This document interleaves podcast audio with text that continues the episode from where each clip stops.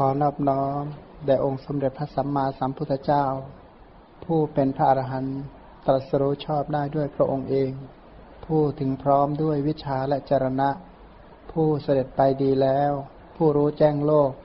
เป็นผู้ฝึกสารถีที่สมควรฝึกได้อย่างไม่มีใครยิ่งกว่า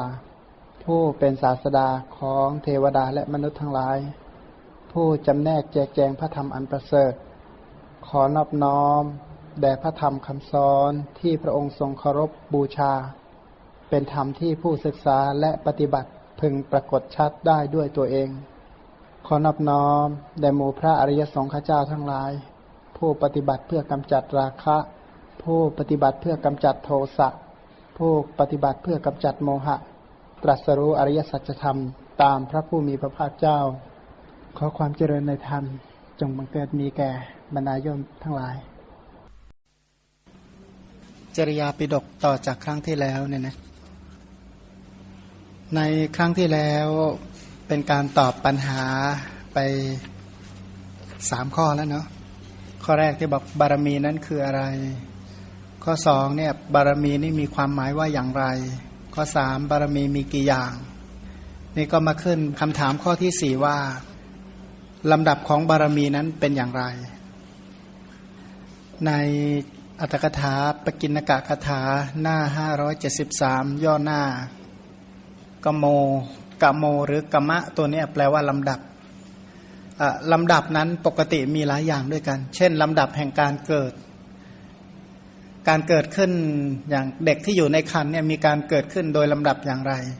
ปัทมังกาลลังโหติกาลลังโหติอภุทังอย่างเงี้ยนะก็ตอนแรกก็เป็นหยาดน้ำใสๆกลายเป็นน้ำขุนข้นอะไรก็ว่าไปค่อยๆ จริญเติบโตมาโดยลำดับ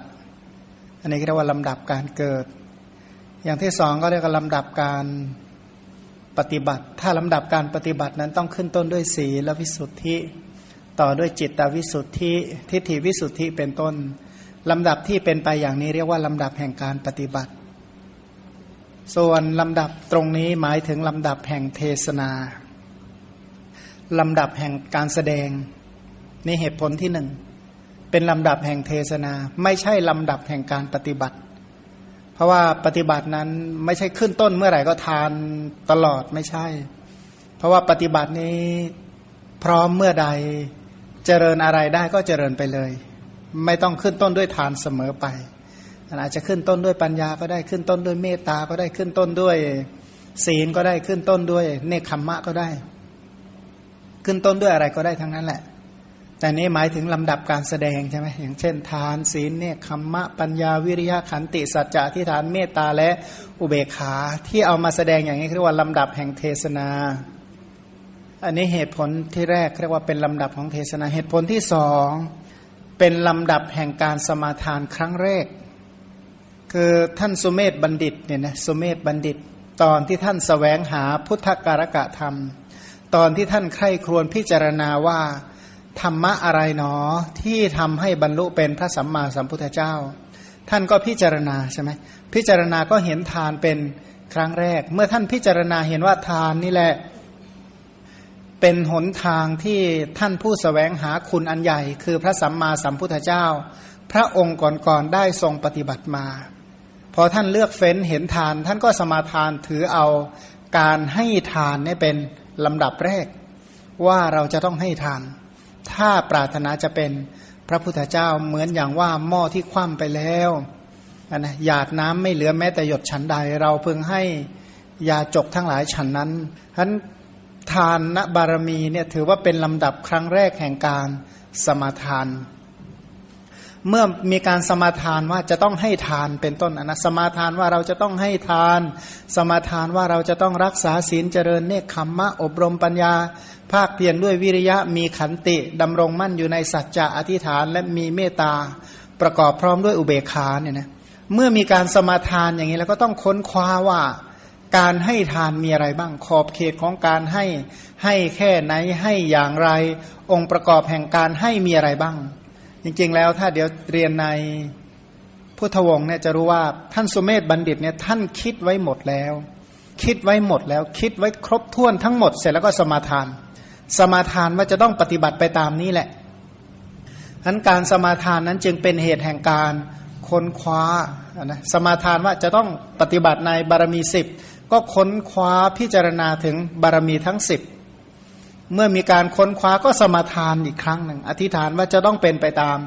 นั้นแล้วก็มีการเจริญบารมีเหล่านั้นไปโดยลำดับ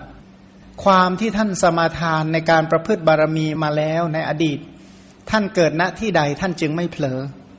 ไปเกิดเป็นนก เกิดเป็นปลา เกิดเป็น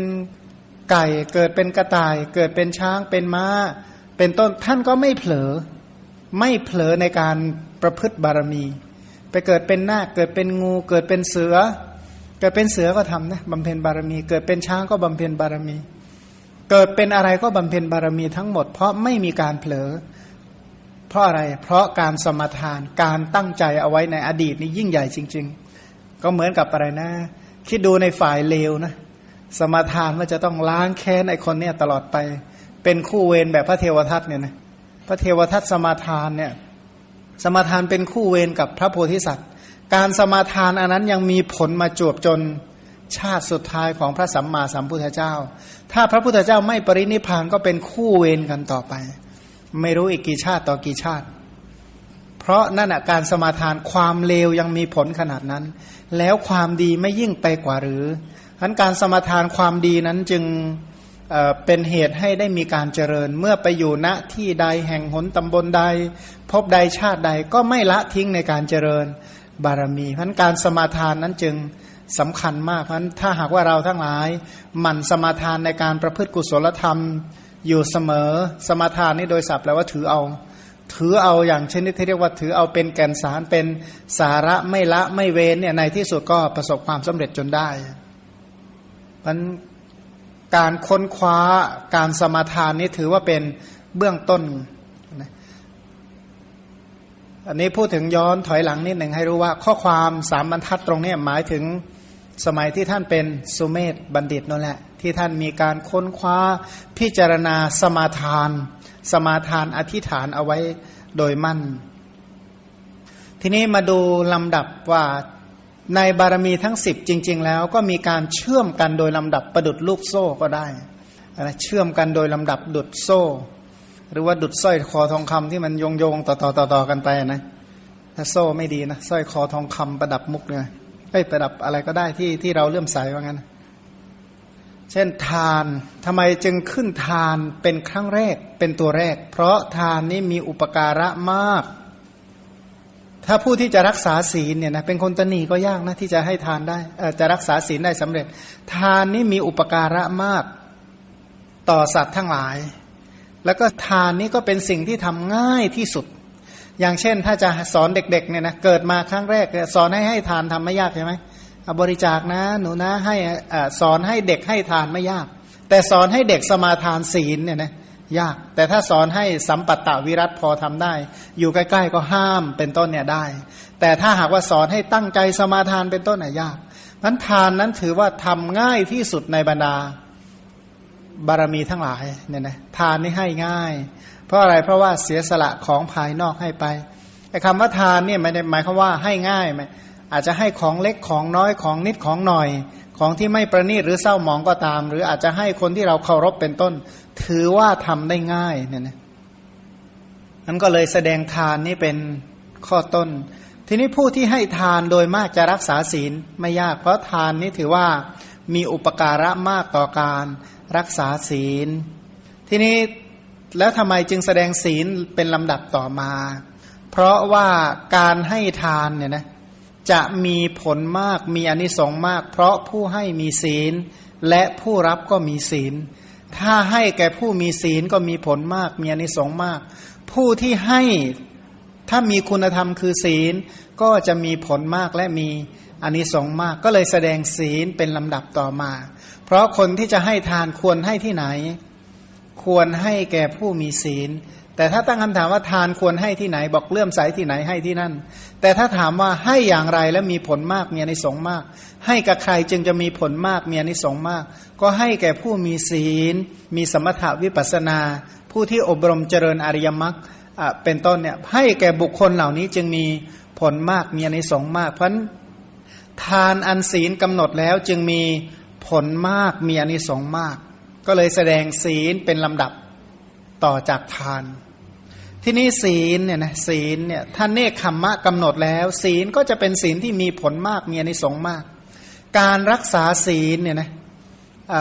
ศีลเหล่านั้นเนี่ยถ้าจะเป็นวิเศษภาคยะนี้หยุดอยู่แค่ศีลใช่ไหมศีลเนี่ยนำมาซึ่งอวิปปิสารปราโมทปีติปัสสัทธิสุข ถ้ารักษาศีลได้ดีจริง มีความสุข ทั้งจารีตศีลและวารีตศีลถ้าปฏิบัติตามนั้นอย่างสมบูรณ์จะมีความสุข ทีนี้หยุดอยู่แค่สุขใช่ไหมบอกไม่พอ ถ้าจะให้พิเศษขึ้นต้องเจริญสมาธิพันเนคขมะคือสมถะทั้งหลายพันผู้ที่รักษาศีลแล้วไปเจริญกรรมฐานเป็นต้นศีลจะดี แล้วก็รักษาศีลได้อย่างต่อเนื่อง เช่นว่า ผู้มีศีลเจริญเมตตาอนุภาพของเมตตาทำให้มารักษาศีลได้ การรักษาศีลแล้วไปเจริญกรรมฐานต่างๆ อนุภาพของกรรมฐานทำให้กลับมารักษาศีลได้ดี เพราะฉะนั้นศีลที่เนคขมะ กำหนดแล้วจะมีผลมากมีอนิสงส์มาก เพราะอนุภาพของเนคขมมะ อย่างเช่น ผู้ที่สมาทานศีลเนี่ยนะเช่น สมาทานอุโบสถเนี่ยถ้าเป็นสมาทานอุโบสถเสร็จแล้วเจริญพรหมิหาร ศีลนั้นมีผลมากไหมบอกมีผลมาก ถ้าหากว่ารักษาศีลและเจริญพุทธานุสติธรรมานุสติ สังขานุสติเป็นต้นนี้มีผลมากไหมบอกมีผลมากพันศีลนี่อันเนคขมมะกำหนดแล้วจึงมีผลมากมีอานิสงส์มาก เนคขมมะเนี่ยนะ ที่มีปัญญากำหนดแล้วจึงมีผลมากมีอนิสงส์มาก ถามว่าการเจริญเนคขมมะ ถ้าไม่มีปัญญาประกอบเลยอะไรจะเกิดขึ้น ถ้าไม่มีปัญญาประกอบจะรักษากุศลได้ไหมรักษาศีลให้ตลอดรอดฝั่งได้ไหมรักษากุศลคือเนคขมมะ ให้ตลอดรอดฟังได้ไหมเพราะปัญญาเนี่ยเป็นตัวที่ทำให้เนคขมมะมีผลมากมีอนิสงส์มากกำหนดทิศทางของการเจริญ อย่างเช่น เจริญเมตตาเจริญไปทำไม เมื่อเรามีเมตตามากๆแล้วดียังไงเป็นต้นนั้นคำอธิบายทั้งหมดจะต้องอาศัยปัญญา การเจริญพุทธานุสติเป็นต้น จะเจริญได้อย่างดีและต่อเนื่องเป็นต้น ตัวอธิบายคุณธรรมเหล่านั้นก็คือปัญญา ปัญญานี้เป็นตัวอธิบายทุกเรื่อง เพราะผู้ที่มีปัญญานั้นสามารถที่จะพอกพูนพัฒนา เพิ่มพูนกุศลไม่ว่าจะเป็นการให้ทานรักษาศีล หรืออบรมสมาธิ และผู้ที่มีปัญญาหรือตัวปัญญา สามารถเป็นฐานให้แก่ปัญญาต่อไปได้เนี่ยนะปัญญาน้อยๆเพิ่มคุณภาพปริมาณให้เป็น ปัญญาใหญ่ๆ ยิ่งยิ่งขึ้นไป ปัญญาเบื้องต้นเป็นปัจจัยแก่ปัญญา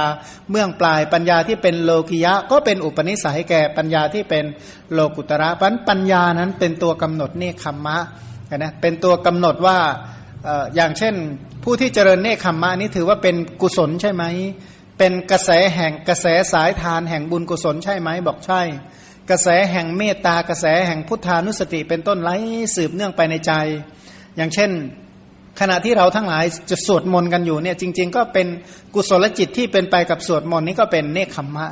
ก็เป็นการออกจากอากุศลในขณะนั้นๆ เป็นพุทธานุสติ เป็นธรรมานุสติ เป็นสังขานุสติ เป็นการสมาทานศีลเป็นต้นกุศลธรรมเหล่านี้ ถือว่าเป็นเนคขมมะทั้งหมด ทีนี้ถามว่าถ้าทำแบบไม่มีความรู้เนี่ยคิดว่าจะทำได้นานไหมเนี่ยนะทำแบบไม่รู้ประโยชน์ไม่เห็นผลกำไรที่เกิดจากการกระทำเหล่านี้ จะปฏิบัติต่อไปไหมเป็นต้น เพราะการรู้ผลผลแห่งการเจริญเนี่ยนะผู้ที่ยังไม่เจริญก็ปรารถนาที่จะเจริญ ผู้ที่เคยเจริญแล้วก็ปรารถนาจะเจริญยิ่งยิ่งขึ้นไป เพราะมีความรู้มีความเข้าใจ ปัญญานั้นไปกำหนดเนคขมมะ จึงมีผลมากมีอานิสงส์มาก ทีนี้การเจริญกุศลเหล่านั้น ผู้ที่มีปัญญาเคยเห็นคนฉลาดแต่ขี้เกียจไหม ฉลาดนะโอ้โหถ้าอ่านแป๊บๆเดียวนี่ก็เข้าใจหมดรู้หมด เข้าใจไม่ยาก คนนี้ขอให้ขยันอย่างเดียวเถอะ อย่างที่พระองค์บอกว่าคนนี้ถ้าตื่นอย่างเดียวได้ดีหมดเลย ปัญหาว่ามันหลับมากเกินไปแค่นั้นเองนะหรือบางคนเกียจคร้านมากเกินไปปล่อยจิตให้เป็นไปกับเรื่องอื่นมากเกินไป อย่างหลายคนเนี่ยฉลาดนะก็บอกว่าอ่านพระไตรปิฎกไม่รู้เรื่อง จริง ๆเขาไม่ยอมอ่านแค่นั้นเอง ไม่ใช่เขาไม่มีความสามารถทำความเข้าใจไม่ได้ จริง ๆ แล้วเขามีความรู้มีความเข้าใจเขามีปัญญา พอจะอ่านได้ ความสามารถของเขารู้ได้ แต่เขาเอาไปใช้อย่างอื่นสมด ขาดความเพียรที่จะเจริญกุศลธรรมนั้นเขาขาดความเพียรที่จะให้ทานขาดความเพียรที่จะรักษาศีล ขาดความเพียรในการเจริญ กรรมฐานขาดความเพียรในการเจริญปัญญาพราะถ้าเขามีความเพียรนะคนฉลาดด้วยขยันด้วยนี่ดีใช่ไหมแต่โดยมากคนฉลาดขี้เกียจ ไอ้คนขยันก็ไม่ค่อยฉลาดงานก็เลยไม่ค่อยเดินเท่าที่ควร เพราะฉะนั้นถ้าหากว่า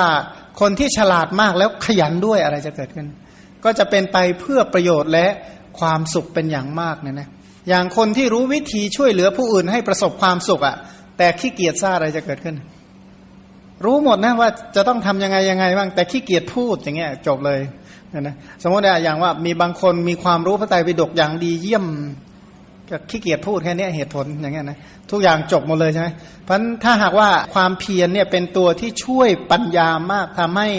ปัญญานั้นมีผลมากมีอนิสงส์มากเพราะความเพียรตัวนี้แหละเป็นตัวตอกย้ำเพิ่มพูนตัวคุณภาพของปัญญาให้ปัญญานั้นอะสูงส่งยิ่งยิ่งขึ้นไปทำให้ปัญญานั้นมากปริมาณด้วยคุณภาพเนี่ยนะทีนี้คนที่มีความเพียรเนี่ยนะถ้ามีความอดทนต่ำจะว่าไง แรงเร็วฉลาด แต่ว่าไม่อดทนนะเจออุปสรรคนิดๆได้เข้าหน่อยเนี่ยนะเจอคำชมเข้าหน่อยก็พองเลิกเลย เจอเขาด่าหน่อย เจออุปสรรคหน่อยเนี่ยนะเขาบอกว่าคำว่าอดทนเนี่ยทนได้ทั้งคำชมและคำด่านะหมายความว่าถึงได้รับคำชมก็บางคนเนี่ยนะเลิกเลย ถูกชมมากๆเลิก บางคนถูกด่ามากๆก็เลิกฉะนั้นคนที่มีความอดทนนั้นจะเจออุปสรรคทั้งถูกชมและ ถูกด่าก็ไม่เลิก หรืออันนี้นี่ยกโลกธรรมฝ่ายนินทากับสรรเสริญ ทีนี้ในขณะเดียวกันเจอโลกธรรมอื่น ๆ อีกก็ไม่สามารถทำให้ยุบหรือทำให้ฟูคือว่าไม่ทำให้ยุบหรือไม่ทำให้ฟู สามารถที่จะดำเนินกุศลธรรมเหล่านั้นต่อไปเป็นไปอย่างต่อเนื่องอันนะอันนี้อาศัยขันติคือความอดทน อดทนทั้งโลกกระทำฝ่ายดี อดทนทั้งโลกกระทำฝ่ายร้าย บางคนเนี่ย ให้ทานรักษาศีลเจริญเนคขมมะอบรมปัญญาวิริยะไปหน่อยพอป่วยก็เลิกเลยเนี่ยนะบางคนเนี่ยทำตอนป่วยพอสุขภาพดีก็เลิกเลยอย่างนี้ก็มีทำจนหายป่วยเลิกก็พอหายป่วยเสร็จก็เลิก บางคนเนี่ยพอทำจนป่วยก็เลิก แต่น้อยมากที่จะเจริญได้ทั้งป่วยและไม่ป่วยก็เจริญได้ทั้งหมด ทั้งสุขและทุกข์ก็เจริญได้ เจริญได้ทั้งเวลาสุขและเวลาทุกข์อันนั้นเรียกว่าสัญชาติแห่งคนมีความ อดทนเนี่ยนะคนที่มีขันตินั้นก็คือคนที่สามารถให้กุศลธรรมเป็นไปได้อย่าง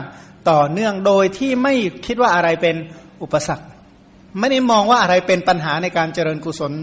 พันภาคเพียรพยายามได้อย่างต่อเนื่องพันคนที่มีความเพียรและเป็นคนที่มีความอดทนนั้นน่ะนะความเพียรอันนั้นจึงจะมีผลมากและมีอานิสงส์มาก ทีนี้คนที่มีความเพียรเนี่ยนะ อาศัยขันติเป็นเครื่องกำหนดแล้วขันติล่ะ จะต้องมีสัจจะ ไม่งั้นนี่ถามว่ามันทนไปทำไมทำไมต้องทนด้วย ถ้าจะมีคำถามว่าทำไมต้องทน ทนไปทำไม อย่างที่บางคนเขาบอกโอ้ยผมเนี่ยทนทนทนจริงๆแล้วทนไปทำไมคำถามว่าทนไปทำไมครับ รักษาสัจจะเขาว่างั้น เพราะว่าได้เคยพูดเอาไว้ว่าจะต้องทน จะเจออะไรก็ต้องทน เพราะคำพูดที่ตัวเองเคยพูดเอาไว้เลยก็เลยจำทนว่างั้น เพราะความอดทนนี่บางทีก็เกิดจากสัจจะเกิดจากอ่านะวจีสัจจะเคยคำพูดที่เคยพูดไว้ อย่างเช่น พูดว่าจะต้องให้ทาน พูดว่าจะต้องรักษาศีลเจริญเนคขมมะพูดว่าจะเจริญปัญญา พูดว่าจะเจริญวิริยะ พูดว่าจะมีความอดทน แล้วก็พูดว่าสิ่งที่ทำทั้งหมดเพื่อโพธิญาณเพื่อการตรัสรู้เพันคำพูดเหล่านั้นเนี่ยถือว่าเป็นทิศทางเนี่ยนะครับคนที่มีความอดทนได้ก็เพราะดำรงอยู่ใน สัจจะเพราะมีวจีสัจจะแล้วก็มีญาณสัจจะแยกแยะรู้ เพราะว่าได้เคยพูดเอาไว้นะอย่างบางคนเนี่ยเป็นคนโลเลหน่อยนะ ถ้าประกาศพงไปแล้วก็ถือว่าไม่เลิกยังไงก็ไม่เลิกนะยอมรับอดทนทนได้เสมอเพราะอะไร เพราะคำพูดมาค้ำคอตัวเองไว้เรียบร้อยหมดแล้วท่านบางคนนี่แกล้งให้เขายืนยันสักพักหนึ่งถ้าเขายืนยันเสร็จก็ถือว่าเรียบร้อยนะยืนยันว่าเอาจริงแน่เนี่ยนะเจริญกุศลจริงไม่เลิกไม่ราเป็นต้นเนี่ยนะ ทีนี้คนที่พูดจริงเนี่ยนะพูดว่าทำอะไรเอาสมมติถ้าจะพูดพูดจริงอะกันสัจจะเนี่ยจึงเป็นลำดับต่อมาคืออธิษฐาน ถ้ามีสัจจะเนี่ยถ้าเราจะพูดให้เป็นสัจจะพูดทำไม ตั้งสัจจะไว้เลย แล้วตั้งเนี่ยตั้งคืออธิษฐาน ตั้งสัจจะด้วยอธิษฐานว่า หรืออธิษฐานด้วยสัจจะวาจาว่าเราจะให้ทานพันอย่างที่พระเจ้าศรีวิราชเนี่ยท่านฉลาดพูด ท่านบอกว่าใครที่บอกว่าจะให้แล้วไม่ให้ตายแล้วตกนรกอย่างเงี้ยนะ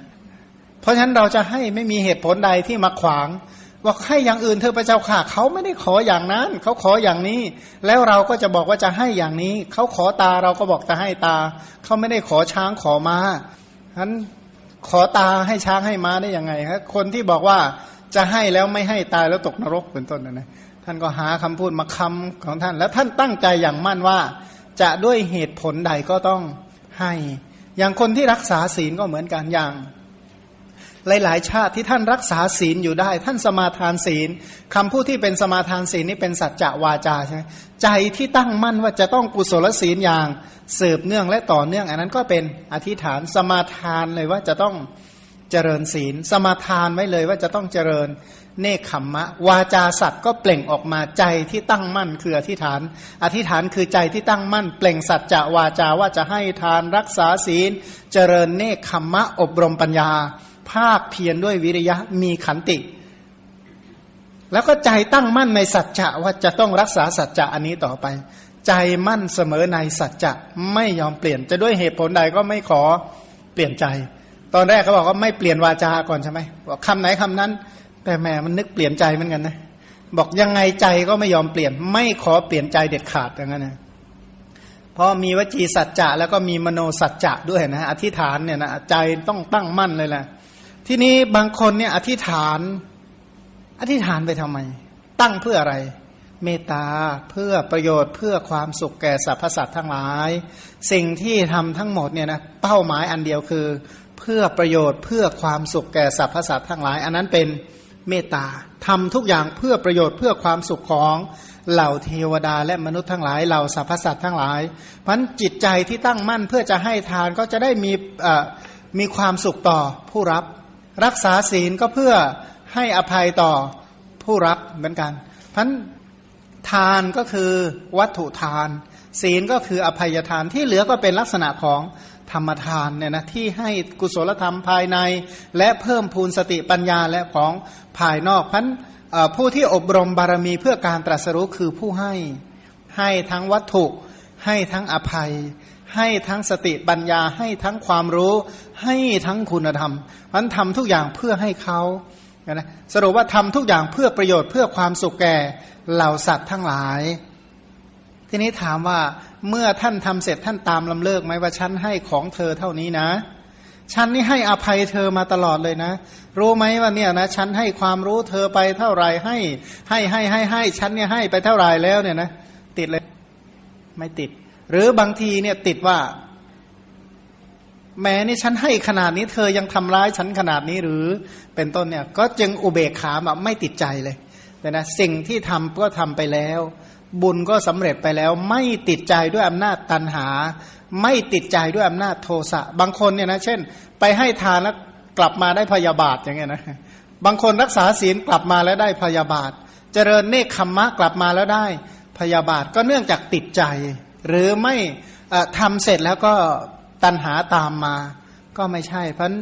อุเบกขาทั้งไม่ติดด้วยอำนาจโลไม่ติดด้วยอำนาจโลภะไม่โกรธเคืองด้วยอำนาจโทสะเรียกว่า พูดแบบภาษาไทยเราเรียกปล่อยเต็มที่เลยนะปล่อยวาง เมื่อทำเสร็จเรียกว่าปล่อยวาง ทีนี้ปล่อยวางแล้วบางคนเนี่ยอยู่ทำไมปล่อยเสร็จแล้วอยู่เฉยๆใช่ไหมไม่ให้ทานต่อ ไปให้ทานเขาเรียกว่าทำกิจกรรมใหม่ๆไปเรื่อยๆ สร้างกุศลธรรมไปเรื่อยๆ จนกว่าจะเต็ม จนกว่าเรียกว่าบารมีจะเต็มตรัสรู้ได้ ทุกอย่างนี่จะเป็นลำดับอย่างนี้แล้วก็ทาน ที่มีผลมากมีอนิสงส์มากก็เพราะมีศีลศีลจะมีผลมากมีอนิสงส์มากก็เพราะเจริญเนคขมมะ เนคขมมะที่มีผลมากก็เพราะมีปัญญา ปัญญาที่มีผลมากก็เพราะว่ามีความเพียรความเพียรที่มีผลมากก็เพราะมีขันติมีความอดทน ความอดทนที่มีผลมากก็เพราะมีสัจจะสัจจะที่มีผลมากก็เพราะมีอธิษฐาน อธิษฐานที่มีผลมากก็เพราะทำด้วยเมตตา หวังประโยชน์และความสุข ทีนี้เมตตาที่มีผลมากเลยนะบางคนก็บอกเออเนี่ย ปล่อยเหยื่อหรือเปล่าเป็นต้นเนี่ยนะถ้าเมตตาเนี่ยถ้าหากว่าเมตตาเนี่ยมันเป็นสะพานที่เรียกว่าลักษณะคล้ายๆ ปล่อยเหยื่อก็ได้คำว่าปล่อยเหยื่อนี่หวังดีต่อสัตว์ที่กินเหยื่อไหมไม่พันถ้าเมตตาที่ที่ไม่มีตอนท้ายไม่ใช่เจริญอุเบกขาลักษณะก็จะเท่ากับการปล่อยเหยื่อนั่นเอง แต่นี้ไม่ใช่เนี่ยนะหมายความว่าให้แล้วให้เลยอันสรุปว่าสรรพสัตว์ทั้งหลายได้รับประโยชน์และความสุขได้ก็ถือว่าเป็น เป็นที่พอใจ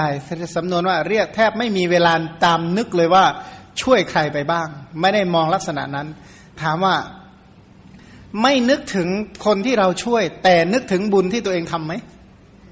นึกถึงบุญที่ตัวเองทำนะ เพราะว่าคำว่ากตัญญูนี่หมายความว่า นึกถึงความดีที่ตัวเองได้กระทำไว้ แต่ไม่ได้ไปนึกว่าทำกับใครที่ไหนอย่างไร ไม่สนใจ สนใจแต่ว่าความดีเราได้ทำไว้แล้ว บุญเราได้เจริญไว้แล้วเนี่ยนะ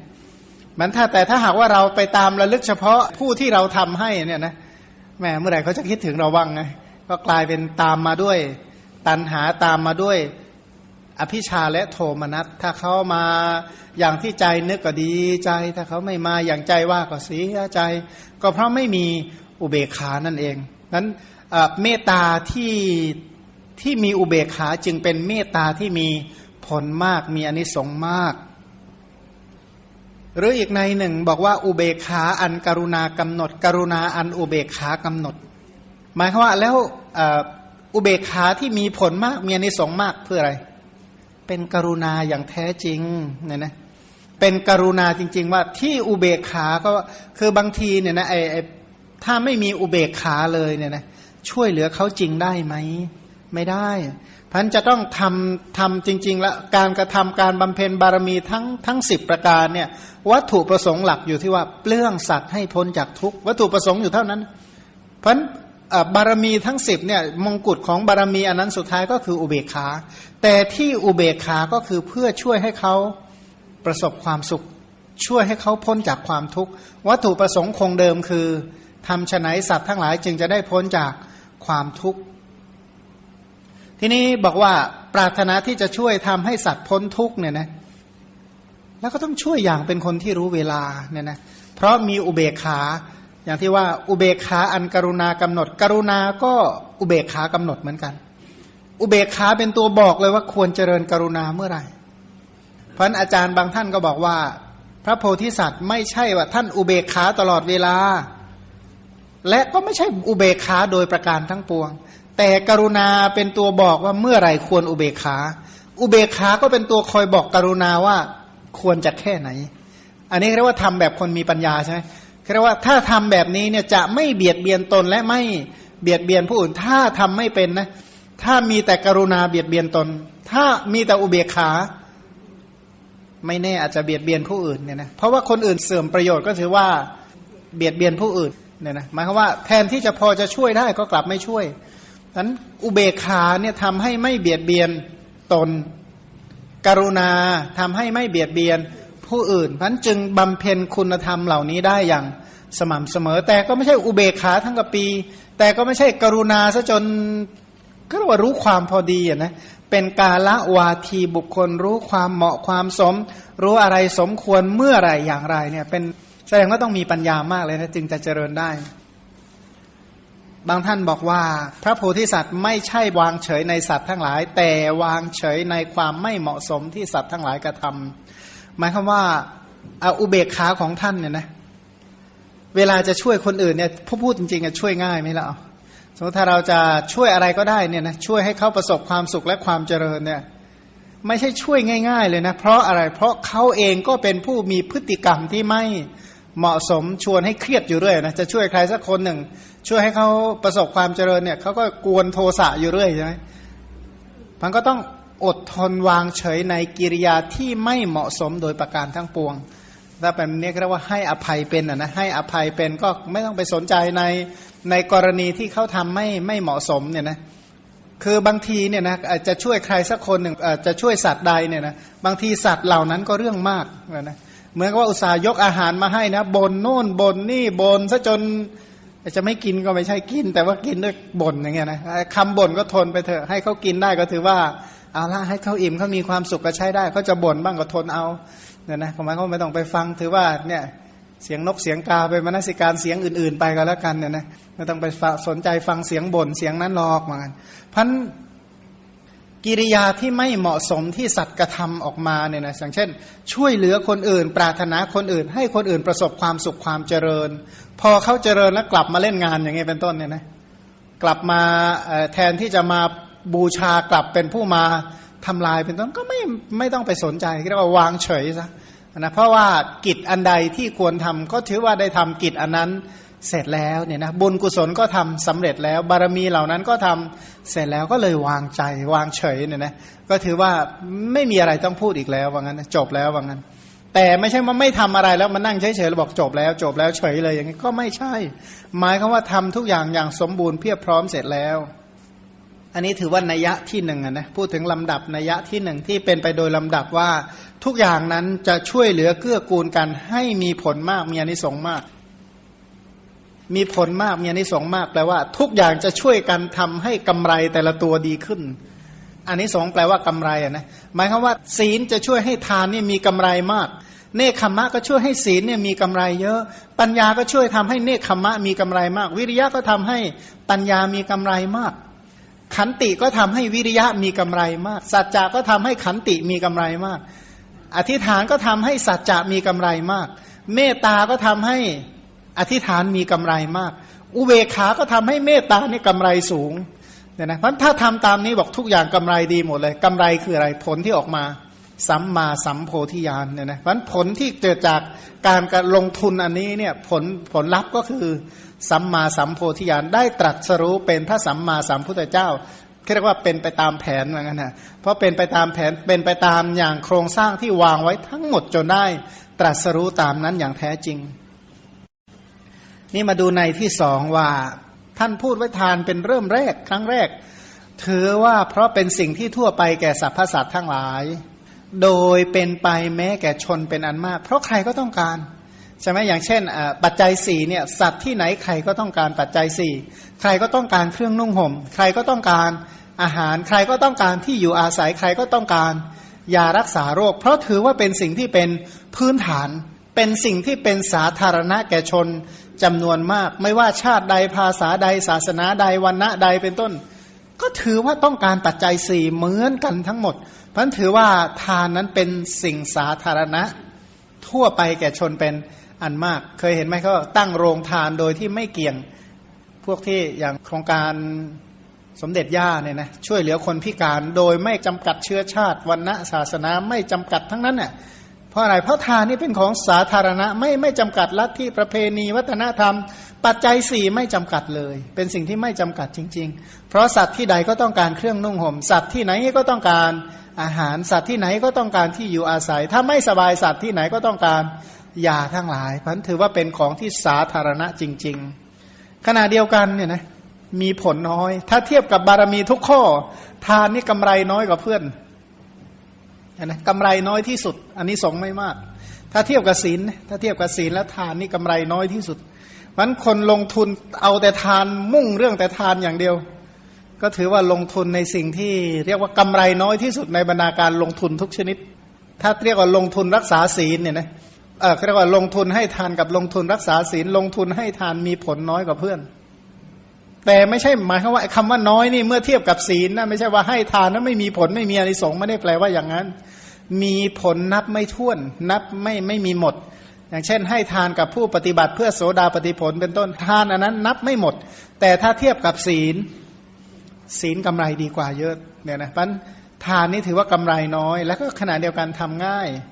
ทำง่ายกับเพื่อนนะทานเนี่ย ถามว่าทำไมจึงว่าทำง่าย ก็เพราะว่ายังไงมันก็ต้องแบบอะไรนะ คนตนีเนี่ยยังไงก็ยังให้ปันกับคนรอบๆข้างนะก็ยังมีการให้นะตนีขนาดไหนก็ยังมีการให้อยู่บ้าง ถ้าตนีสุดๆเลยมีใครคุยด้วยหรอกเชื่อถ้าตนีจนถึงขนาดว่าไม่เลี้ยงดูแม้กระทั่งครอบครัวด้วยนะอยู่ด้วยว่าคนสุดยอดขี้เหนียวเลยนะถึงขนาดไม่ให้ลูกเมียกินเป็นต้นไม่มีใครอยู่ด้วยหรอกคนเดียวเท่านั้นนะชีวิตชาตินี้นะตนีจนไม่ยอมจับจ่ายอะไรเดี๋ยวตายแล้วแค่นี้มันสรุปว่า คนขี้เหนียวยังทำได้บ้างนะการให้ทานเนี่ยมันถือว่าทำง่ายกว่าเพื่อนถ้าเทียบกับศีลเนี่ยขมมะอย่างอื่นแล้วทานนี่ให้ง่าย ที่นี้ที่กล่าวศีลในลำดับของทาน เพราะว่าศีลเนี่ยนะเป็นความบริสุทธิ์ของผู้ให้ ศีลเนี่ยแหละเป็นตัวที่ทำให้ผู้ให้มีความบริสุทธิ์ และก็ผู้รับที่มีศีลทักษิณาทานนั้นก็เรียกว่าบริสุทธิ์ เป็นทักษิณาการให้บริสุทธิ์ทั้งผู้ให้และ ผู้รับก็เพราะศีลเป็นเครื่องวัดความบริสุทธิ์เนี่ยนะพันผู้มีศีลเท่าใด ให้แก่ผู้มีศีลเท่าใดบริสุทธิ์เท่านั้น ถ้าตั้งคำถามว่าผู้ให้มีศีล สมมติว่าคนศีลแปดให้ทานกับคนศีลห้าคนศีลห้าให้ทานกับคนศีลแปดแบบศีลแบบเป๊ะเลยนะ แบบมั่นคงไม่ใช่สติกเกอร์นะหมายความว่าตัวคุณภาพศีลเต็มเต็มเปี่ยม แล้วคนมีศีลห้าเต็มเปี่ยม ให้คนมีศีลแปดศีลเต็มเปี่ยมสองคนเนี่ยใครให้แล้วมีผลมากกว่ากัน คนใดที่มีศีลมากกว่าให้ คนนั้นมีผลมากกว่า อย่างเช่น พระพุทธเจ้าให้ทานแก่พระสารีบุตร กับพระสารีบุตรให้ทานแก่พระพุทธเจ้า การทำบุญของพระพุทธเจ้ามีผลมากกว่าพระสารีบุตรให้ทานแก่ พระพุทธเจ้า เพราะฉะนั้นคุณภาพของผู้ทำสำคัญที่สุดว่า ผู้ทำมีความรู้ความเข้าใจขนาดไหน ถ้าผู้ทำมีสติมีปัญญามีศีลดีจริงอะผู้รับจะเป็นใครก็มีผลมากมีอนิสงส์มาก เพราะว่าผู้ให้นิฉลาดให้ ผู้ให้เป็นผู้ที่มีคุณธรรม ให้เพื่อตกแต่งจิตใจ ให้เพื่อปิดกั้นบาปและอกุศลธรรมทั้งหลายศีลต่อไปบอกว่าที่กล่าวศีลต่อจากทาน เพราะกล่าวถึงการอนุเคราะห์ผู้อื่นแล้วกล่าวถึงความไม่เบียดเบียนผู้อื่น การให้ทานนี่เป็นใจกรุณาต่อผู้อื่น ช่วยให้ผู้อื่นพ้นทุกศีลนี่ลักษณะของศีลคือไม่เบียดเบียนผู้อื่นทางกายด้วยด้วยกายและวาจา ทานนี่เป็นการสงเคราะห์วัตถุให้แก่เขาไป ศีลเป็นการไม่เบียดเบียนเขาพันศีลนั้นจึงเป็นการไม่เบียดเบียน กล่าวถึงธรรมที่ควรทำและกล่าวถึงธรรมที่ไม่ควรทำทานนี่ถือว่าเป็นจารีต เป็นสิ่งที่ควรประพฤติ เป็นสิ่งที่สมควรแก่การกระทำ ส่วนศีลนั้นเป็นวารีตควรเว้นจากการทำความชั่วทานนี่ควรให้ควรปฏิบัติควรทำการล่วงละเมิดเป็นสิ่งที่ควรเว้นมันก็กล่าวศีลต่อจากทาน เพราะคุณศีลเนี่ยเป็นตัวละเว้นจริง ๆ สุดท้ายบอกว่าที่กล่าวศีลต่อจากทาน เพราะการให้ทานนั้นเป็นเหตุแห่งโภคทรัพย์ การให้ทานเนี่ยเป็นเหตุให้มั่งมีเพียบพร้อมไปด้วยปัจจัยสี่เป็นต้น ส่วนการรักษาศีลเป็นเหตุแห่งภวะสมบัติ การรักษาศีลเป็นเหตุให้เกิดในสุคติโลกสวรรค์ทำให้เกิดเป็นมนุษย์และเป็นเทวดาพันการให้ทำอย่างเดียวไม่ได้เป็นเครื่องยืนยันว่าไปสวรรค์แน่ทำไมสัตว์เดรัจฉานบางตัวรวยกว่ามนุษย์ไม่รู้เท่าไหร่ต่อเท่าไหร่คลอดมาเป็นลูกหมามีพินัยกรรมเป็นร้อยล้านอย่างเงี้ยนะจริงฝรั่งชอบทำกันแบบนั้น อันนี้อย่างเขามีที่ไม่รู้ว่าได้มาหรือยังหมีแพนด้า จากประเทศจีนมาอยู่คู่หนึ่ง บอกว่าลงทุนทำที่พักให้ห้าสิบล้านนะมาคู่เดียวสองผัวเมียเนี่ยนะแต่มีที่อยู่ราคาห้าสิบล้านเหมือนกันบอกโอ้ทำไมรวยขนาดนั้นเนี่ยนะคนทั่วไปยังไม่ใช่ใครจะมีวิมานอยู่ราคาห้าสิบล้านไม่ใช่ง่าย ๆ กันนะแต่หมีแพนด้าคู่นี้มีที่อยู่ราคาห้าสิบล้านเนี่ยนะเพราะอะไรเพราะว่าเพราะผลแห่งการให้ทานทำให้เพียบพร้อมไปด้วย ภคะ แต่เนื่องจากสัตว์เหล่านั้นไม่มีศีล ก็เลยทำให้พบเนี่ยด้อยกลายเป็นสัตว์อบายอันเดรสารหลายตัวเนี่ยนะมีความพาสุขเพียบพร้อมไปด้วยปัจจัยสี่แต่ก็เป็นเดรฉาน เพราะไม่มีศีลศีลเนี่ยเป็นเหตุให้เกิดในมนุษย์และเทวดา ส่วนการให้ทานนี้ทำให้มากไปด้วยโภคะ คนที่รักษาศีลดีๆเนี่ยนะ แต่ไม่ให้ทานเลยเกิดเป็นมนุษย์เกิดเป็นเทวดาได้ไหมได้ แต่ว่าเป็นมนุษย์หรือเทวดายากจน เป็นมนุษย์ยากจน เป็นเทวดายากจน เคยได้ยินนะเสรีวิมาน เสรีวิมานแปลภาษาไทยว่าวิมานว่างเปล่า เป็นเทวดาประเภทเกิดอยู่ในที่อยู่ว่างเปล่านี่แทบจะไม่มีสมบัติอะไรเลยนะเคยเห็นแบบไอ้ศาลาข้างถนนที่มันโล่งๆงั้นเราไปนั่งคนเดียวเงาเลยนะมีเครื่องประดับอะไรสักชิ้นเลย อันนั้นศีลดีอย่างเดียว แต่ถ้าไม่ให้ทาน พันการให้ทานเป็นเหตุแห่งโภคสมบัติ การรักษาศีลเป็นเหตุให้เกิดภาวะสมบัติเกิดในสุขติคือเป็นมนุษย์และเป็นเทวดา เพราะฉะนั้นก็เลยแสดงศีลต่อจากทาน ด้วยเหตุผลสี่ประการที่กล่าวไปแล้ว ทีนี้ทำไมจะต้องแสดงเนคขมมะต่อจากศีลล่ะ ก็เพราะว่าความสำเร็จแห่งศีลสมบัติก็ด้วยเนคขมมะนะ คือหมายความว่าผลของการรักษาศีลจริง ๆอะอยู่ที่เนคขมมะเรียกว่าถ้าจะฐานคือศีล สิ่งที่ต่อยอดของศีลคือเนคขมมะเพราะความสำเร็จของผู้มีศีลเนี่ยจะเจริญด้วยเนคขมมะ เพราะว่าเป็นความสำเร็จของผู้มีศีลนั้นศีลดีจริงอะวัดกันที่เนคขมมะ ถ้ามีเนคขมมะคนนั้นศีลดี ถ้าเนคขมมะไม่มีแปลว่า ศีลไม่ดี อย่าลืมว่าเนคขมมะคือ อนุสติทั้งหลาย เช่น พวกเมตตาพวกสมถะทั้งหลายนั่นแหละนะลองดูว่าเราศีลดีเหลือเกินเนี่ยนะลองเจริญเนคขมมะดู เจริญสมถะดู ถ้าเจริญสมถะและใจสงบสบาย เป็นไปตามนั้นจริงก็แสดงว่าศีลดีเนี่ยนะเพราะว่าความสำเร็จของการรักษาศีลอยู่ที่เนคขมะเนี่ยนะคือศีลเนี่ยจะทำให้ใจตั้งมั่นใช่ไหมนั้นถ้าใจตั้งมั่นนั้นเป็นลักษณะของเนคขมะนี่ในที่หนึ่งในที่สองบอกว่า กล่าวเนคขมมะต่อจากศีล เพราะ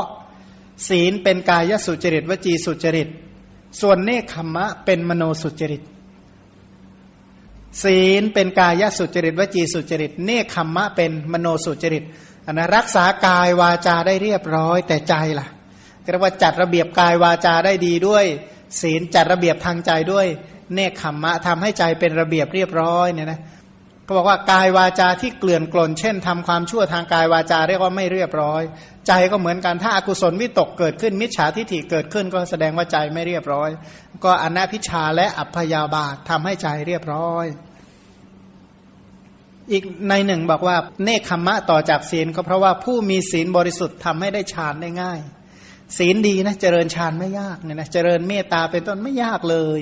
เจริญอสุภาพเป็นต้นก็ไม่ยากเลย แต่พระถ้าศีลไม่ดีเนี่ยมัวแต่นั่งระแวงตัวเองก็เลยไม่ได้เจริญกรรมฐานสักเท่าไหร่หรอกเพราะมัวมานั่งเดือดร้อนแต่ในสิ่งที่ตัวเองทำมันถ้าศีลดีเนี่ยนะไม่ต้องลำบากในสิ่งที่ตัวเองทำมาเลย เพราะระลึกแล้วก็ไม่กินแหนงแคลงใจตัวเอง เมื่อไม่แคลงใจตัวเองเนี่ยนะการเจริญฌานก็ไม่ยาก ศีลเนี่ยเป็นประโยคะสมบัติ ศีลเนี่ยเป็นประโยคะบริสุทธิ์เนี่ยนะประโยคะบริสุทธิ์ความบริสุทธิ์แห่งประโยคะเขาบอกว่าความบริสุทธิ์แห่งความขวนขวายขวนขวายนั้นคือประโยคะ เพราะละโทษทางการกระทำเป็นผู้ที่มีการกระทำที่บริสุทธิ์ ส่วนเนคขมะเป็นความบริสุทธิ์แห่งอาสยะ เรียกว่าอัธยาศัยบริสุทธิ์เพราะละโทษคือกิเลสเอาใหม่นะศีลเนี่ยนะเป็นประโยคะบริสุทธิ์ เพราะละโทษแห่งการทำชั่ว เพราะมีผู้มีศีลไม่ทำชั่วไม่พูดชั่วมันเป็นประโยคะการประกอบกายวาจาที่ดีเรียบร้อย ส่วนเนคขมะนั้นเป็นความบริสุทธิ์แห่งอัธยาศัยเรียกว่าอาสยะสุทธิบริสุทธิ์ทางอัธยาศัย เพราะละโทษคือความเศร้าหมองภายในจิตใจ จิตใจไม่เกลือกเกลือไปด้วยบาปอากุศลจิตใจไม่ขุนไม่มัวหมอง นะบอกว่าต่อไปศีลเป็นการละวีติกมะ ศีลเนี่ยเป็นการละบาปอากุศลที่เรียกว่าล่วงละเมิดมาทางกายวาจา ส่วนเนคขมะนั้นเป็นการละปริยุทธาน บาปอากุศลที่กลุ่มรุมอยู่ในใจเนี่ยนะเนคขมะเนี่ยทำให้อกุศลไม่กลุ่มรุมอยู่ในจิตใจ แต่ศีลเนี่ยทำให้ไม่ล่วงละเมิดออกมาทางกายและวาจา บาปอากุศลไม่ทะลักมาทางกายวาจา แต่ก็ไม่ท่วมทนด้วยใจ ความที่บาปอากุศลไม่ทะลักออกมาทางกายวาจาด้วยศีล ไม่กลุ่มรุมเดือดพล่านอยู่ในจิตใจก็ด้วยอำนาจของเนคขมมะ ก็เลยแสดงเนคขมมะต่อจากศีล แล้วทำไมต้องแสดงปัญญาต่อจากเนคขมมะล่ะก็เพราะว่าเหตุผลก็คือ ความสำเร็จและความบริสุทธิ์แห่งเนคขมมะนี้จะมีด้วยปัญญา ถามว่าถ้าไม่มีปัญญาเนี่ย เรารู้ได้ยังไงว่ากรรมฐานที่เราเจริญอยู่เนี่ยมันถูกต้อง อะไรเป็นเครื่องวัดอันนะก็บอกโอ้ยสงบจริง ๆ สงบมากเนี่ยนะ ถ้าไม่มีความรู้แล้วสงบไปทำไมแต่ตั้งคำถามว่าทำไมต้องทำให้สงบ สงบแล้วมันได้ดีอย่างไร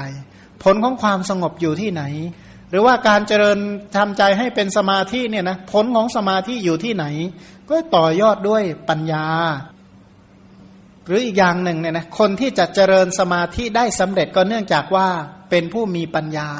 ผู้มีปัญญานี่จะทำให้อบรมสมาธิหรืออบรมกรรมฐานได้อย่าง ต่อเนื่องจนประสบความสำเร็จเนี่ยนะพันความบริสุทธิ์แห่งเนคขมมะได้ก็เพราะว่าเป็นผู้มีปัญญาทำให้เป็นวิเศษภาคิยะเนี่ยนะอนุภาพของปัญญาทำให้เนคขมมะเหล่านั้นเป็นวิเศษภาคิยะเพิ่มพูนขึ้น จะปฏิบัติจนประสบความสำเร็จก็เพราะมีปัญญา ปฏิบัติแล้วพัฒนาคุณภาพ เช่น ได้เนคขมมะจากอุปจาระเป็นอัปปนา อัปปนาระดับปฐมฌานขึ้นไปสู่ทุติยฌานเป็นต้นเนี่ยนะก็อาศัยปัญญา และอีกอย่างหนึ่งเขาบอกว่าเหตุผลที่แสดงปัญญาต่อจากเนคขมมะ เพราะถ้าไม่มีฌานก็ไม่มีปัญญา จริงอยู่ปัญญาเนี่ยนะมีสมาธิเป็นประทัดฐานคือเหตุใกล้ เหตุใกล้ของความรู้คือสมาธิ ก็ลองสังเกตดูนะ อ่านหนังสือด้วยความฟุ้งซ่านอ่านรู้เรื่องไหมถ้าใจไม่ตั้งมั่นเนี่ยโอ้พระไตรปิฎกเนี่ยโหจบเร็วมากเลยพลิกพลิกพลิกไม่กี่ทีวางสำเร็จเรียบร้อยเพราะอะไร เพราะฟุ้งซ่านปัญญานั้นมีสมาธิเป็นเหตุใกล้ ทั้งสุตตามยปัญญาเนี่ยนะคนที่จะฟังรู้เรื่องถือว่ามีสมาธิระดับหนึ่งเหมือนกันนะหรือแม้กระทั่งว่า คนที่จะพิจารณาอะไรได้เนี่ย ก็ต้องมีความสงบพอสมควรเลยแหละ จึงจะ พิจารณาได้ คนที่จะบรรลุมรรคผลได้ความสงบต้องระดับฌานจึงจะบรรลุได้ ถ้าหากว่าไม่ระดับฌานเนี่ยไม่แทงตลอดอริยสัจว่างั้น เพราะว่าสมาธิเนี่ยนะอาการที่ปรากฏของผู้มีสมาธิดูจากอะไรก็บอกดูจากปัญญา สมาธิมีปัญญาเป็นปัจจุปฐาน แปลว่าอาการที่ปรากฏหรือเห็นผลพวงของการเป็นผู้มีสมาธิเนี่ยเอาคนเดียวกันเนี่ยตอนที่ฟุ้งกับตอนที่สงบต่างกันไหม ความรู้ต่างกันไหมอย่าไปเอาไปวัดกับคนอื่นนะคนทั่วไปก็ดูสิคนนั้นเขาไม่ได้ฝึกสมาธิก็ฉลาดฉลาด แต่ไอคนนี้ฝึกสมาธิทำไมมันโง่จังเป็นต้นเนี่ยนะก็ต้องเอาคนคนเดียวกันนี่แหละนะเอาคนคนเดียวกัน ตอนฟุ้งกับตอนไม่ฟุ้งตอนไหนฉลาดกว่ากัน ก็ตอนไม่ฟุ้งฉลาดกว่าเนี่ยนะอีกในหนึ่งบอกว่ากล่าวถึงสมถานิมิตแล้วกล่าวถึงอุเบกขานิมิตสมถานิมิตเนี่ยนะ เครื่องหมายแห่งความสงบคือตัวสมถะ สมถะคือความสงบนั้นเป็นเนคขมมะ ส่วนปัญญานั้นเป็นอุเบกขา นิมิต เป็นนิมิตแห่งอุเบกขา เป็นวิปัสสนุเบกขาเป็นต้น เป็นกรรมสกตา เป็นอุเบกขาแบบ มีปัญญาอุเบกขาด้วยความรอบรู้เนคขมมะเป็นสมถานิมิต ปัญญาเป็นอุเบกขานิมิต เหตุผลต่อไปที่แสดงปัญญาต่อจากเนคขมมะ เพราะกล่าวถึงความฉลาดในอุบาย อันทำประโยชน์แก่ผู้อื่น ด้วยการตั้งใจทำประโยชน์เพื่อผู้อื่นเนคขมมะเนี่ยคือการตั้งใจเพื่อจะทำประโยชน์ให้แก่ผู้อื่น เช่น ตั้งใจด้วยเมตตาเมตตานี้ก็จริง ๆ เมตตาคุณธรรมของเมตตาก็เป็นเนคขมมะอย่างหนึ่งตั้งใจที่จะทำให้ผู้อื่นประสบความสำเร็จเนี่ยนะไม่เข้าใจอะไรเลยช่วยเขาได้จริงไหม ไม่จริง ถ้าอันนะเนคขมมะเนี่ยตั้งใจจะช่วยจริง ด้วยกุศลธรรมจริง ๆ ตั้งจิตจริง แต่ถ้าไม่มีความรอบรู้จะช่วยได้จริงๆไหมแม้อยากจะช่วยให้โยมมีความรู้เหลือเกิน แต่เขามาอ่านหนังสือไม่ออกเลยนะแต่อยากแนะพระไตรปิฎกเนี่ยนะ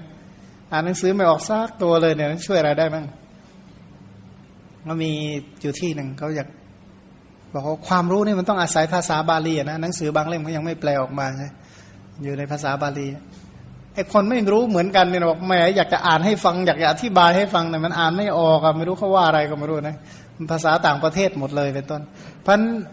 การตั้งใจจะช่วยให้ผู้อื่นมีความสุข แต่ถ้าไม่มีความรู้ช่วยคนอื่นไม่ได้หรอกเหมือนอะไรนะตั้งใจจะช่วยให้เขา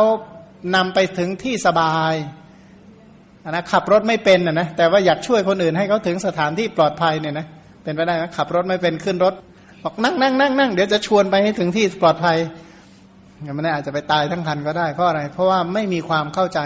ชั้นใดนะคนที่ตั้งใจที่จะทำประโยชน์ให้แก่ผู้อื่นนั้นที่สำคัญบอกว่าต้องฉลาดในอุบาย ฉลาดในอุบายที่จะช่วยให้เขาประสบความสำเร็จ เหมือนคนบางคนเนี่ยนะเขาบอกว่าไปชวนคนอื่นเรียนธรรมะเนี่ยนะเขามาไม่แน่ใจว่าไปชวนให้เรียนธรรมะหรือไปให้เขาเกลียดธรรมะก็ไม่ทราบทำไมยังว่าอย่างนั้นใช่ไหม บอกคนไม่เรียนธรรมะมันคนโง่ คนอย่างนั้นเนี่ยไปถึงด่าเขาใหญ่เลยนะเขาเลยเลิกเรียนเลยนะนะบางคนเขาบอกโอ้ยไปชวนใครเรียนอภิธรรมก็ไม่เรียนเลยนะก็ไปนั่งด่าเขาอยู่ครึ่งวันเนี่ยนะแล้วให้เขาเรียนเรื่องอะไรเขาจะไปเรียนเนี่ยนะก็ด่าว่าถ้าเขาโง่มาตลอดทั้นไอการไปชักชวนคนอื่น ชักชวนด้วยความโง่เขลาแทนที่จะประสบความสำเร็จก็เลย ได้ศัตรูเพิ่มพอเรียนธรรมะนะโอ้โหศัตรูมากขึ้นเลยมาไอคนที่เคยคุยกันรู้เรื่องตอนหลังเป็นศัตรูหมดเลยเพราะอะไร เพราะเราตำหนิเขาซะเรียบร้อยเบ็ดเสร็จหมดแล้ว เพราะเพราะไม่ฉลาดในอุบาย การตั้งใจช่วยให้ผู้อื่นได้รับประโยชน์ นั้นจะต้องมีอุบาย ถ้าไม่มีอุบายไม่มีวิธีการก็ยากนะนะแม้กระทั่งตัวเองก็ไม่รู้จะไปรอดหรือเปล่าก็ไม่ทราบเนี่ยนะนั้นสมมติว่าการเจริญกุศลธรรมเนี่ยเราเองจะเจริญไปตลอดรอดฝั่งหรือไม่ก็อยู่ที่ปัญญาอยู่ที่ความเข้าใจนั่นนะ เพราะนั้นเขาบอกว่าเครื่องวัดอันหนึ่งของของผู้นั้นน่ะนะจะศึกษาธรรมะได้ยาวได้นาน ปฏิบัติธรรมได้ยาวได้นาน ปฏิบัติไปตลอดรอดฝั่งหรือไม่ สอบถามที่ความเข้าใจว่าเขารู้ประโยชน์ของคำสอนแค่ไหน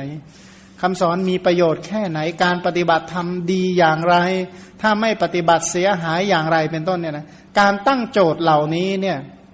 เป็นเครื่องบ่งบอกถึงอายุของการปฏิบัติว่า ได้มากได้น้อยได้ยาวหรือไม่ยาว ไม่ใช่ว่าทำเพราะถูกเกลี้ยกล่อมมาอันนะไอ้เกลี้ยกล่อมตอนแรกก็ไม่เป็นไรนะไม่ว่ากัน แต่ถ้าตอนท้ายก็ยังถูกกล่อมอยู่อีกอยู่ดี ศึกษามาเป็นยี่สิบปี แล้วก็ต้องคอยกล่อมอยู่นั่นแหละถ้าอย่างนี้ก็แสดงว่าอนาคตไม่ยาวเท่าไหร่เนี่ยนะอนาคตในในในกุศลธรรมนะไม่ยาวเท่าไหร่ เพราะฉะนั้นกุศลธรรมเนี่ยเป็นเนคขมมะ เนคขมมะคือกุศลธรรมทั้งหลายเพราะฉะนั้น ปัญญาเนี่ยเป็นตัวที่ทำให้กุศลธรรมทั้งหลายเนี่ยเป็นไปได้ยาวและต่อเนื่องที่ห้าต่อไปบอกว่าทำไมจึงแสดงวิริยะต่อจากปัญญา น่าจะแค่ปัญญาก็พอแล้ว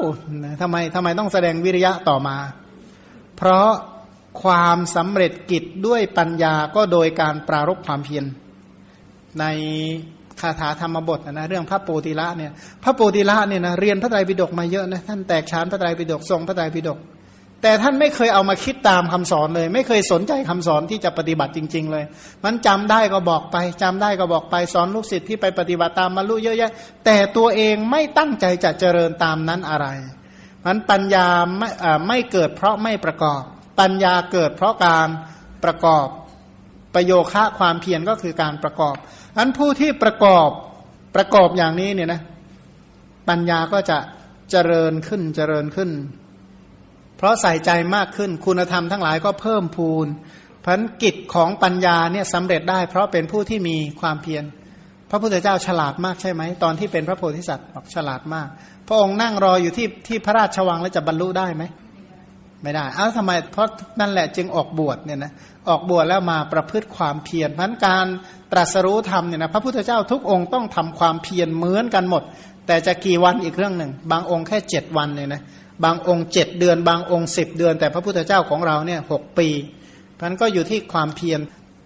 แต่ที่ต้องไปปฏิบัติผิดเนี่ยนะเหตุผลก็เพราะไปตำหนิพระพุทธเจ้า องค์ก่อนว่าโพธิญาณได้โดยยากตัวเองก็เลยได้ยาก แต่ทีนี้ ด้วยเหตุผลหลายๆประการเนี่ยนะเหตุการณ์อันเดียวไม่ได้เกิดจากปัจจัยเดียวนะเหตุการณ์หนึ่งเหตุการณ์ไม่ได้เกิดจากปัจจัยเดียว เกิดจากปัจจัยหลายอย่างเหมือนอะไรนะ เคยเคยทานแกงที่มีเครื่องเทศเยอะๆไหมนั่นแหละ ในเครื่องเทศนั้นมีองค์ประกอบอะไรบ้าง ถ้าแกงที่ใส่แต่เกลืออย่างเดียวเนี่ยนะเขาเรียกแกงไหมเรียกต้มเค็มนะถ้ามีแต่เกลืออย่างเดียวนะ มันจะต้องมีเครื่องเทศหลาย ๆ อย่างฉันใดในบรรดาปัจจยุบันผลทั้งหลายที่เกิดขึ้นเนี่ยนะเกิดจากปัจจัยหลายๆอย่างย้อนกลับมาว่าผู้ที่มีปัญญาเนี่ยนะจะต้องปรารบความเพียรถ้าไม่ปรารบความเพียรก็ไม่ประสบความสำเร็จ ต่อไปเหตุผลที่แสดง ความเพียรต่อจากปัญญากล่าวถึงความอดทนด้วยการเพ่งธรรมะ คือความศูนย์ของสัตว์แล้วจึงกล่าวถึงความอัศจรรย์ในการปรารบความเพียรเพื่อประโยชน์แก่สัตว์ เข้าใจยากไหมความอดทนด้วยการเพ่งธรรมคือความศูนย์ของสัตว์ แล้วกล่าวถึงความอัศจรรย์ในการปรารบเพื่อประโยชน์แก่สัตว์ แปลว่าอะไร แปลว่าโดยสภาพที่เป็นจริงเนี่ยนะ ท่านเห็นรูปโดยความเป็นสัตว์ใช่ไหมไม่ใช่ เวทนาสัญญาสังขารวิญญาณว่าเป็นสัตว์ใช่ไหมไม่ใช่ เพราะถ้ากล่าวรูปเวทนาสัญญาสังขารวิญญาณเนี่ยนะการเพ่งเห็นรูปเวทนาสัญญาสังขารวิญญาณ ศูนย์จากสัตว์ใช่ไหมว่างจากสัตว์ใช่ไหมศูนย์แปลว่าว่าง เมื่อกล่าวถึงแยกแยะในความเป็นขันธาตุอายตนะเนี่ยเปล่าจากสัตว์บุคคลใช่ไหมบอกใช่ ถ้ากล่าวโดยความเป็นนามรูปว่างจากสัตว์บุคคลใช่ไหมใช่ ทีนี้ในบรรดาตาหูจมูกลิ้นกายใจ เมื่อแยกเป็นตาหูจมูกลิ้นกายใจก็ว่างจากสัตว์ เมื่อแยกเป็นรูปเวทนาสัญญาสังขารวิญญาณก็ว่างจากสัตว์ ว่างจากสัตว์และบุคคลเป็นต้น ทีนี้การกล่าวถึงความเป็นของศูนย์ว่างจากสัตว์ว่างจากบุคคล แต่ก็มีแต่รูปเวทนาสัญญาสังขารและวิญญาณ นะรูปรูปสมุทัยรูปนิโรธรูปนิโรธคามินีปฏิปทา รูปเวทนาสัญญาสังขารวิญญาณอีกในหนึ่งเขาเรียกว่าทุกทุกเหตุแห่งทุกความดับทุกข้อปฏิบัติให้ถึงความดับทุกความรู้อันนี้อาศัยอะไร ที่จะไปรอบรู้อย่างที่กล่าวไป ปัญญาเป็นตัวกำหนดจำแนกแยกแยะว่านี้คือกองทุกกองทุกอันนี้ประกอบไปด้วยรูปเวทนาสัญญาสังขารและวิญญาณ ทุกทุกขสมุทัยทุกขนิโรธ ทุกขานิโรธคามินีปฏิปทา จะไม่กล่าวว่าสัตว์เหตุเกิดของสัตว์ความดับสัตว์ข้อปฏิบัติให้ถึงความดับสัตว์จะไม่มีแบบนั้น มีแต่ทุกความเกิดแห่งทุกความดับแห่งทุกข้อปฏิบัติให้ถึงความดับทุกข์ ถามว่าผู้ที่ไม่รอบรู้แบบนี้เนี่ยน่าสงสารไหมผู้ที่ไม่รอบรู้แบบนี้เรียกว่าสัตว์แน่นอน ผู้ที่ไม่รอบรู้ก็ยึดถือในตาหูจมูกลิ้นกายใจ ยึดถือในรูปเวทนาสัญญาสังขารและ วิญญาณก็ถือว่าสัตว์ ผู้ที่ยึดถือแบบนี้เนี่ยมีประโยชน์ไหมไม่มีประโยชน์ ก็เลยปรารบความเพียรเพื่อให้เหล่าสัตว์ได้รับประโยชน์พระองค์เนี่ยแยกแยะในความไม่มีสัตว์บุคคลแล้วล่ะ แต่พระองค์ก็มนสิการโดยความเป็นสัตว์ เพราะอะไรเพราะกรุณามีอะไรเป็นอารมณ์ มีทุกขิตสัตว์เป็นอารมณ์ พระองค์ก็มนสิการโดยบัญญัติเพื่อที่จะสงเคราะห์เขา ไม่ใช่ว่า โอ้แยกแยะ มีแต่รูปเวทนาสัญญาสังขารวิญญาณ พ่อไม่สบายก็เลยไม่สนใจเลย ก็มีแต่ขันห้าอ้าวขันห้าว่างเปล่า ดีไหมอ้าวก็ขันห้ามันว่างเปล่าจากสัตว์บุคคลมันถ้าใครไม่สบายก็ไม่ต้องไปสนใจ ก็รูปมันไม่เที่ยงอะ เธอจะไปทำอะไรมัน ใช่ไหม ไม่มีใครเขาคิดแบบนั้นหรอกเพราะผู้ที่รอบรู้อย่างแท้จริงนี่ก็ทำเพื่อประโยชน์เพื่อความสุขแก่เหล่าสัตว์ ไม่ใช่ว่าโหยเห็นว่างจากสัตว์ก็เลย อย่างที่เขาบอกว่าเห็นคนไม่ใช่คนเสร็จแล้วก็ขูดรีดจากคนเขาว่างั้นก็แปลว่าอะไรนี่ก็เหมือนกันเห็นคนไม่ใช่คนก็บอกเห็นเป็นอะไรหมดแล้วเห็นเป็นอะไรเห็นเป็นอวัยวะ แต่ละส่วนแต่ละส่วน เพราะฉะนั้นขูดรีดจากตรงนั้นเนี่ยได้เต็มที่โดยที่ไม่ต้องมีน้ำจะน้ำเรียกว่าน้ำกรุณาไม่ต้องมี เนี่ยพันจะขูดรีดเท่าไหร่ก็ทำได้ทั้งหมดอย่างที่ตัวเองอยากได้ ก็เพราะมันไม่ใช่สัตว์ ไม่ใช่คนมันทำอะไรก็ได้อย่างที่ตัวเองต้องการในในทางศาสนาเราไม่ได้เป็นอย่างนั้น เห็นความว่างเปล่าจากสัตว์จากบุคคลจริง แต่ก็ทำทุกอย่างเพื่อประโยชน์แก่สรรพสัตว์ทั้งหลายนะเพราะว่าโดยโวหารโดยสมัญญาก็เรียกว่าเป็นคนเป็นสัตว์เนี่ยนะคนและสัตว์เป็นที่ตั้งแห่งกรุณา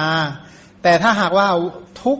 หรือว่างจากสัตว์ก็เห็นแต่ความเป็นอนิจจังทุกขังและอนัตตาเนี่ยนะพันปัญญากับความเพียรนี่มันต่างกันตรงนี้ ผู้ที่มีปัญญาคือแยกแยะได้ทั้งหมด แต่ก็ทำความเพียรเพื่อให้เขาได้รับประโยชน์และความสุขเนี่ยนะอย่างสมมติว่าความเจ็บปวดเนี่ยนะมีใครเป็นตัวเจ็บปวดอยู่ในตัวเจ็บปวดไหมมีสัตว์อยู่ในความเจ็บปวดบ้างไหมแต่คนที่เจ็บปวดน่าสงสารไหม นั่นแหละท่านก็เลยปรารบความเพียรเพื่อจะช่วยให้คนหายปวดเป็นต้นด้วยความเพียร ต่อไปกล่าวถึงอุเบกขานิมิต ปัญญานี้เป็นอุเบกขานิมิตใช่ไหมวิริยะเป็นปักขหานิมิต อุเบกขาก็คือตัวปัญญาเนี่ยนะถ้าอนุภาพของปัญญานะจะไม่ไม่ตกอยู่ในอภิชากับตกอยู่ในโทมนัสแต่จะตกอยู่ในปานกลางนะส่วนถามว่า เมื่ออุเบกขาแล้วเฉยเลยไม่ทำอะไรเลยใช่ไหมตรงกันข้ามยิ่งรอบรู้ไม่ตกไปในอภิชาและโทมนัสภาคเพียรพยายามยิ่งกว่าเดิม แล้วก็ประคับประคองปัญญานั้นให้เป็นไปอย่างต่อเนื่อง อย่าลืมว่าวิริยะนั้นเป็นกองหนุนใช่ไหมปัญญานี่เป็นกองหน้า วิริยะเป็นกองหนุนหนุนให้ปัญญาเนี่ยยิ่มยิ่งยิ่งยิ่งยิ่งขึ้นไป เหตุผลที่กล่าววิริยะต่อจากปัญญาอีกอันหนึ่ง ก็เพราะใคร่ครวญเสียก่อนแล้วจึงค่อยทำความเพียรใคร่ครวญเสียก่อนแล้วค่อยทำถ้าเราทำก่อนแล้วค่อยคิดเนี่ยนะอะไรจะเกิดขึ้น เดินทางไปก่อนเนี่ยไม่รู้จะไปไหนเหมือนกันนะไม่คิดเอเรามาไปไหนเนี่ยอย่างเงี้ยนะไปก่อนแล้วค่อยคิดทีหลังอย่างเงี้ยนะหรือทำอะไรซะก่อนแล้วค่อยคิดทีหลังเนี่ยนะ ดีไหมไม่ดีใช่ไหมมันปัญญาเนี่ยเกิดขึ้นมาเพื่อใคร่ครวญเสียก่อน แล้วค่อยลงมือปฏิบัติ แล้วค่อยลงมือกระทำพันการใคร่ครวญเสียก่อนแล้วค่อยปรารบความเพียรเขาบอกว่านิสัมมาการนังเสยโยใคร่ครวญเสียก่อนแล้วค่อยทำดีกว่า เพราะถ้าทำในสิ่งที่ตัวเองไม่ใคร่ครวญเอาลองพูดแบบไม่คิดดูสิเอาพูดอย่างอย่างที่ตัวเองอยากจะพูดที่สุดเนี่ยนะ เสร็จแล้วก็พูดพูดเสร็จแล้วพูดอยู่สักสามชั่วโมงด้วยกัน อะไรจะเกิดขึ้นลงเรื่องถูกฟ้องเลยเนาะนั่นนะท่านจึงใคร่ครวญเสียก่อนแล้วค่อยพูด ค่อยคิด ค่อยทำค่อยอะไรทุกอย่างเนี่ยนะทีนี้เหตุผลหนึ่งที่กล่าว ความเพียรต่อจากปัญญาก็คือ เพราะความเพียรของผู้ใคร่ครวญทำย่อมนำมาซึ่งผลวิเศษหมายคือว่าการทำแบบมีเป้าหมาย การทำแบบมีแผนผลออกมาก็ต่างจากไม่มีแผนเนี่ยนะ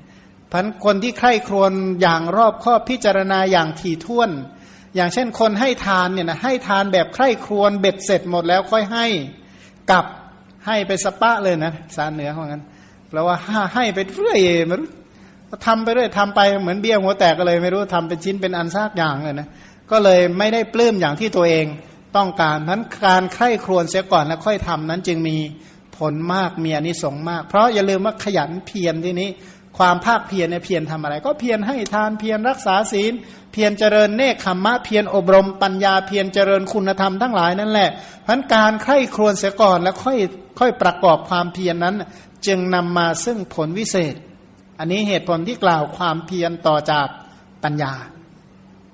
ทีนี้ต่อไปทำไมจึงแสดงความอดทนต่อจากความเพียร แสดงขันติบารมีต่อจากวิริยะบารมีก็เพราะว่า ความสำเร็จแห่งความอดกลั้นก็ด้วยความเพียรจริงอยู่คนมีความเพียรย่อมครอบงำทุกที่สัตว์และสังขารนำเข้าไป เพราะปรารบความเพียรแล้วที่จริงเนี่ยเขาบอกว่าเครื่องวัดอย่างหนึ่งของคนที่มีความเพียรคืออะไร คือความอดทน นิสัยของคนที่มีความกล้ามีความภาคเพียรพยายามเนี่ยนะเขาจะมีความอดทน มันจะเจออุปสรรคได้รับความทุกข์จากสัตว์หรือจากสังขาร ก็ก็อดทนต่อไปได้ เพราะสัญชาติแห่งคนที่มีความภาคเพียรพยายาม มันความสำเร็จของของความอดกลั้นก็ด้วยความเพียรมันผู้ที่มีความเพียรก็ดูจากความอดทน เพราะอะไรเขาบอกว่าคำว่าสัตว์เนี่ยแปลว่าอะไร ความทุกข์ที่เกิดจากสัตว์เนี่ยนะก็คืออุปสรรคที่เกิดจากสิ่งมีชีวิตทั้งหลาย ในการเจริญกุศลธรรมใช่ไหมอย่างโดยเฉพาะเจริญกรรมฐานอบรมสมถาวิปัสนาเนี่ยนะยุงก็กัดแมลงก็กวนเป็นต้นเนี่ยนะอันนี้เรียกว่าถูกสัตว์รบกวน ถ้าสังขารรบกวนนะร้อนเกินไปหนาวเกินไปเย็นเกินไปหิวเกินไปปวดเมื่อยอะไร พวกนี้เป็นต้นเรียกว่าสังขารดินฟ้าอากาศไม่รู้เห็นเป็นใจเลยมันก็เลยเรียกว่าประกอบความเพียรด้วยความอดทน ไม่ว่าจะได้รับความทุกข์ มาจากสัตว์หรือสังขารก็ตาม เหตุผลต่อไปที่แสดงขันติต่อจากวิริยะก็คือ เพราะความเพียรเป็นอลังการของความอดกลั้น อลังการนี้แปลว่าเครื่องประดับเครื่องตกแต่งนะเครื่องอลังการก็คือเครื่องประดับประดาตกแต่ง จริงอยู่ความอดกลั้นของผู้มีความเพียรย่อมงดงามเรียกว่าเอาไงนะทำไปบ่นไป ทำจริงอะแต่ว่าบ่นเหลือเกินเนี่ยนะไปโซอย่างนี้เขาบอกว่าอะไรนะช่วยจริงอะแต่ช่วยไปบ่นไปบ่นบ่นอยู่นั่นแหละ กับทำแบบไม่บ่นไม่ปริปากไม่อะไรทำด้วยความใจเย็นอดทน ถามว่าสองอย่างนี้ใครงามกว่ากัน ช่วยเหมือนกันแต่ช่วยแบบบ่นเต็มทีแหละนะช่วยแบบคนไม่เต็มใจทำแบบแหมอิดเอือนมีข้อแม้สารพัดอย่างแต่ก็ช่วยนะ แต่ก็มีเหตุผลเยอะแยะไปหมดเลยน่ารำคาญจะตายอย่างเงี้ย กับแบบอดทนเป็นต้นเนี่ยนะก็ต่างกันใช่ไหมพันคนที่มีความอดทนคนที่ภาคเพียรพยายามแล้วมีความอดทนเนี่ยถือว่างดงามเรียกว่าย่อมเป็นความงามเรียกว่าดูแล้วงาม กล่าวถึงปัจหานิมิต แล้วจึงกล่าวถึงสมถานิมิต วิริยะนี้เป็นปัคคหนิมิต เครื่องหมายแห่งความภาคเพียรพยายาม ส่วน ขันติเป็นสมถนิมิตเครื่องหมายแห่งความอดทน เครื่องหมายแห่งความสงบระงับเนี่ยนะเพราะกล่าวถึงการละอุทธัจจะและโทสะด้วยความเพียรยิ่ง จริงอยู่อุทธัจจะและโทสะละได้ด้วยความอดทนในการเพ่งทำคำว่าขันติเนี่ยนะขันติเนี่ยบางธรรมนิชฌานขันติเนี่ยนะเรียกว่าอดทนในการเพ่งทำคนที่ประกอบความเพียรเนี่ยนะประกอบความเพียรแล้วเพ่งพิจารณา ด้วยความอดทนเนี่ยนะเพ่งพิจารณา คือหมายความว่าเพ่งตัวนั้นเรียกว่าอภิชาเหมือนกัน แต่ว่าเพ่งด้วยด้วยขันติ เพ่งด้วยกุศลธรรม การเพ่งด้วยกุศลธรรม เพ่งด้วยความภาคเพียรพยายามละอุทธจักละความฟุ้งซ่านและละความโกรธได้ เพราะคนที่อดทนนั้นจะไม่โกรธเนี่ยนะจะไม่หงุดหงิดจะไม่อึดอัดและไม่รำคาญ แล้วก็ไม่ได้ทำด้วยความ ฟุ้งซ่าน เครื่องวัดอันหนึ่งของคนมีความอดทนกับไม่อดทนดูจากไหน ถ้าทำด้วยความฟุ้งซ่านแปลว่าไม่มีความอดทน หรือทำด้วยความโกรธก็เรียกว่าไม่มีความอดทน ถ้าโกรธด้วยฟุ้งด้วย ถึงจะทำอยู่ก็ไม่เรียกว่าคนอดทน อีกเหตุผลหนึ่งที่แสดงขันติต่อจากวิริยะก็คือ เพราะการทำความเพียรติดต่อ กล่าวถึงการทำความเพียรอย่างติดต่อของผู้มีความเพียรจริงอยู่ผู้หนักด้วยขันติเป็นผู้ไม่ฟุ้งซ่าน สามารถที่จะกระทำความเพียรได้อย่าง ต่อเนื่องและสม่ำเสมอไม่ใช่กำเริบง่ายกำเริบบ่อย เพราะคนที่มีความอดทนนั้น สามารถทำได้อย่างต่อเนื่องเนี่ยนะไม่ใช่ทำแบบกิ้งก่าใช่ไหมคนที่ไม่มีความอดทนเนี่ยจะทำอะไรแบบกิ้งก่าทำแบบกิ้งก่าเป็นยังไงทำทำหยุดหยุดหยุดหยุดทำทำทำทำเลิกเลิกเลิกเลิกทำทำเนี่ยนะ อย่างถ้าเรียนธรรมะเรียนเรียนเลิกเลิกเลิกเลิกเรียนเรียนก็แปลว่าอะไร ติดติดดับดับดับดับติดติดอะไรคล้ายๆแบบนั้นเนี่ยนะมันก็คล้ายๆแบบนั้นแหละเดี๋ยวก็รู้มั่งเดี๋ยวก็บางทีไปซะลืมหมดเลยนะเสร็จแล้วก็มาเรียนต่อ ก็ลืมหมดไอ้ที่เรียนที่แล้วก็จำไม่ได้ไอ้ที่เรียนใหม่ก็ไม่รู้เรื่องเป็นต้นเนี่ยนะก็แสดงว่าไม่มีความอดทนพันคนที่มีความอดทนสามารถทำอะไรได้อย่างต่อเนื่อง ระยะทางพิสูจน์มาใช่ไหม การเวลาพิสูจน์จิตใจว่าแค่ไหนใช่ต่อไปบอกว่ากล่าวถึงความเป็นผู้ไม่มีตัณหาเพื่อการทำตอบในการปรารบทำประโยชน์เพื่อผู้อื่นโดยความไม่ประมาท หมายคือว่าอย่างที่ว่าผู้ที่มีความเพียรจริงๆเนี่ยนะเพียรเพื่ออะไร ก็เพียรเพื่อทำประโยชน์ เพียรเพื่อความสุขแก่สัตว์อื่น ด้วยความอดทน ผู้ที่อดทนก็คือผู้ที่ไม่มี ตัณหาปราศจากตัณหาจริงอยู่ เมื่อความเพ่งทำตามที่เป็นจริงมีอยู่ตัณหาย่อมไม่มีเขาบอกว่าที่ไม่มีตัณหาเพื่อเพื่อทำตอบในการปรารบประโยชน์เพื่อผู้อื่นของผู้ไม่ประมาทหมายคือว่าทำทำอะไรให้แก่ผู้อื่นโดยไม่ต้องการผลตอบแทน ไม่ต้องการผลจากความช่วยเหลืออันนั้น ก็บอกว่าทำเพื่อประโยชน์เพื่อความสุขแก่เขา เมื่อเขาได้รับประโยชน์เต็มที่ไม่จำเป็นแม้กระทั่งคำว่าขอบคุณเป็นต้นไม่ต้องการโดยประการทั้งปวงเนี่ยนะไม่ต้องการอะไรทั้งนั้นแหละเรียกว่าปราศจากตัณหาไม่หวังผลโดยประการทั้งปวงทำทุกอย่างเพื่อประโยชน์แก่เขาเสร็จแล้วก็เสร็จเลย เพราะว่าไม่หวังผลใด ๆ ทั้งนั้นเรียกไม่มีตัณหาเข้าไปฉาบในเรื่องนั้นเลยทำด้วยความสุจริตใจบริสุทธิ์ใจอย่างแท้จริงเนี่ยนะ เพราะเพราะว่าผู้ที่มีความภาคเพียรเพ่งพิจารณาเข้าใจเหตุผล ด้วยอนุภาพปัญญาธรรมอย่างถูกต้องเหตุผลอย่างสมบูรณ์ก็ไม่มีตัณหาเข้าไปฉาบทาอะไร เหตุผลสุดท้ายที่แสดงขันติต่อจากความเพียรก็เพราะกล่าวถึงความอดกลั้นทุกที่ผู้อื่นทำในการปรารบเพื่อประโยชน์แก่ผู้อื่น จริง ๆอะช่วยเขาแต่เขาก็ทำให้เราเดือดร้อน นะช่วยเขาจนตัวเองเดือดร้อนเพราะถ้าช่วยเขาแล้วตัวเองเดือดร้อนก็ต้องอดทนนะเพราะว่าความอดทนนี่ถือว่าเป็นความสำคัญมากเลยนะอย่าคิดว่าเราแนะนำคนอื่น แล้วคนอื่นก็จะขอบคุณเราเสมอไปใช่ไหมพอแนะนำจบก็ด่ากลับอย่างเงี้ยก็มีเพราะนั้นอันนี้จะต้องอาจจะต้องอดทนนะนะเพราะในความอดทนเนี่ยทำเพื่อประโยชน์แก่สัตว์อื่น แต่ทีนี้ถ้าทำกับสัตว์หลาย ๆ สัตว์ไม่ใช่สัตว์เดียวล่ะอย่างเรียกว่า คิดง่ายๆ ถ้าพูดแบบพ่อแม่นะพ่อแม่เลี้ยงลูกเนี่ยทำทุกอย่างเพื่อลูก แล้วถามมาลูกทำให้พ่อแม่สบายใจตลอดไหมไม่ก็ต้องมีความทุกข์ไอ้ความทุกข์ที่ลูกทำให้เนี่ย อันนี้แหละ พ่อแม่ต้องอดทน เป็นความอดทนของพ่อแม่ ทีนี้พระโพธิสัตว์เนี่ยนะผู้เปรียบประดุดบิดาของสัตว์โลก บิดาของสรรพสัตว์ทั้งหมดเนี่ยนะเมื่อช่วยเหลือสรรพสัตว์แล้วสรรพสัตว์เนี่ยยินดีให้ช่วยเหลือเสมอไหมบอกไม่ ท่านก็ช่วยเหลือไปอย่างเช่น มีอยู่ชาติหนึ่ง พระโพธิสัตว์เกิดเป็นลิง เป็นลิงไปกินมะม่วงในสวนของพระราชา ทีนี้เขาก็ตัดทางหมดเลย ทีนี้พญาลิงเนี่ยนะพญาลิงพระโพธิสัตว์นี่ก็สงสาร อยากจะช่วยบริวารให้หนีออกจากตรงนั้นให้ได้ ก็เลยผูกเชือกเอาไว้ที่เอว แล้วก็กระโดดจากที่หนึ่งมาที่ที่ต้นมะม่วง ทีนี้กระโดดไปเชือกมันสั้นอะ่ะ แขนก็ไปเกี่ยวกิ่งมะม่วงได้จริง แต่ว่าตัวเองไม่สามารถที่จะข้ามไปฝั่งโน้นได้นะไม่ไม่สามารถที่จริง ๆ ก็ตั้งใจจะเอาเชือกมัดจากอีกข้างหนึ่งไปมัดอีกข้างหนึ่งนี่เชือกมันสั้นไปหน่อยเถาวันมันสั้นไป ก็เลยตัวเองก็เลยจับตัวเองเนี่ยมันจะได้ยาวพอดี จะได้ให้ให้ลิงเนี่ยช่วยเออนะจะได้วิ่งเออวิ่งข้ามตัวเองนั่นแหละไป ทีนี้มันมีลิงอยู่ตัวหนึ่งลิงเรียกว่าช่วย แต่ก่อนที่จะจากนะแกล้งซะก่อนนะกระโดดกระทืบนั่นนะกระโดดกระทืบกระทืบกระทืบกระทืบเกือบจะหลุดแล้วตัวเองก็วิ่งหนีจากไปเนี่ยนะนั่นแหละความทุกข์ที่สัตว์อื่นทำให้เนี่ยเป็นอย่างนั้น อย่างอีกเรื่องหนึ่งมหากปิชาดกเนี่ยนะเรื่องลิงเหมือนกันช่วย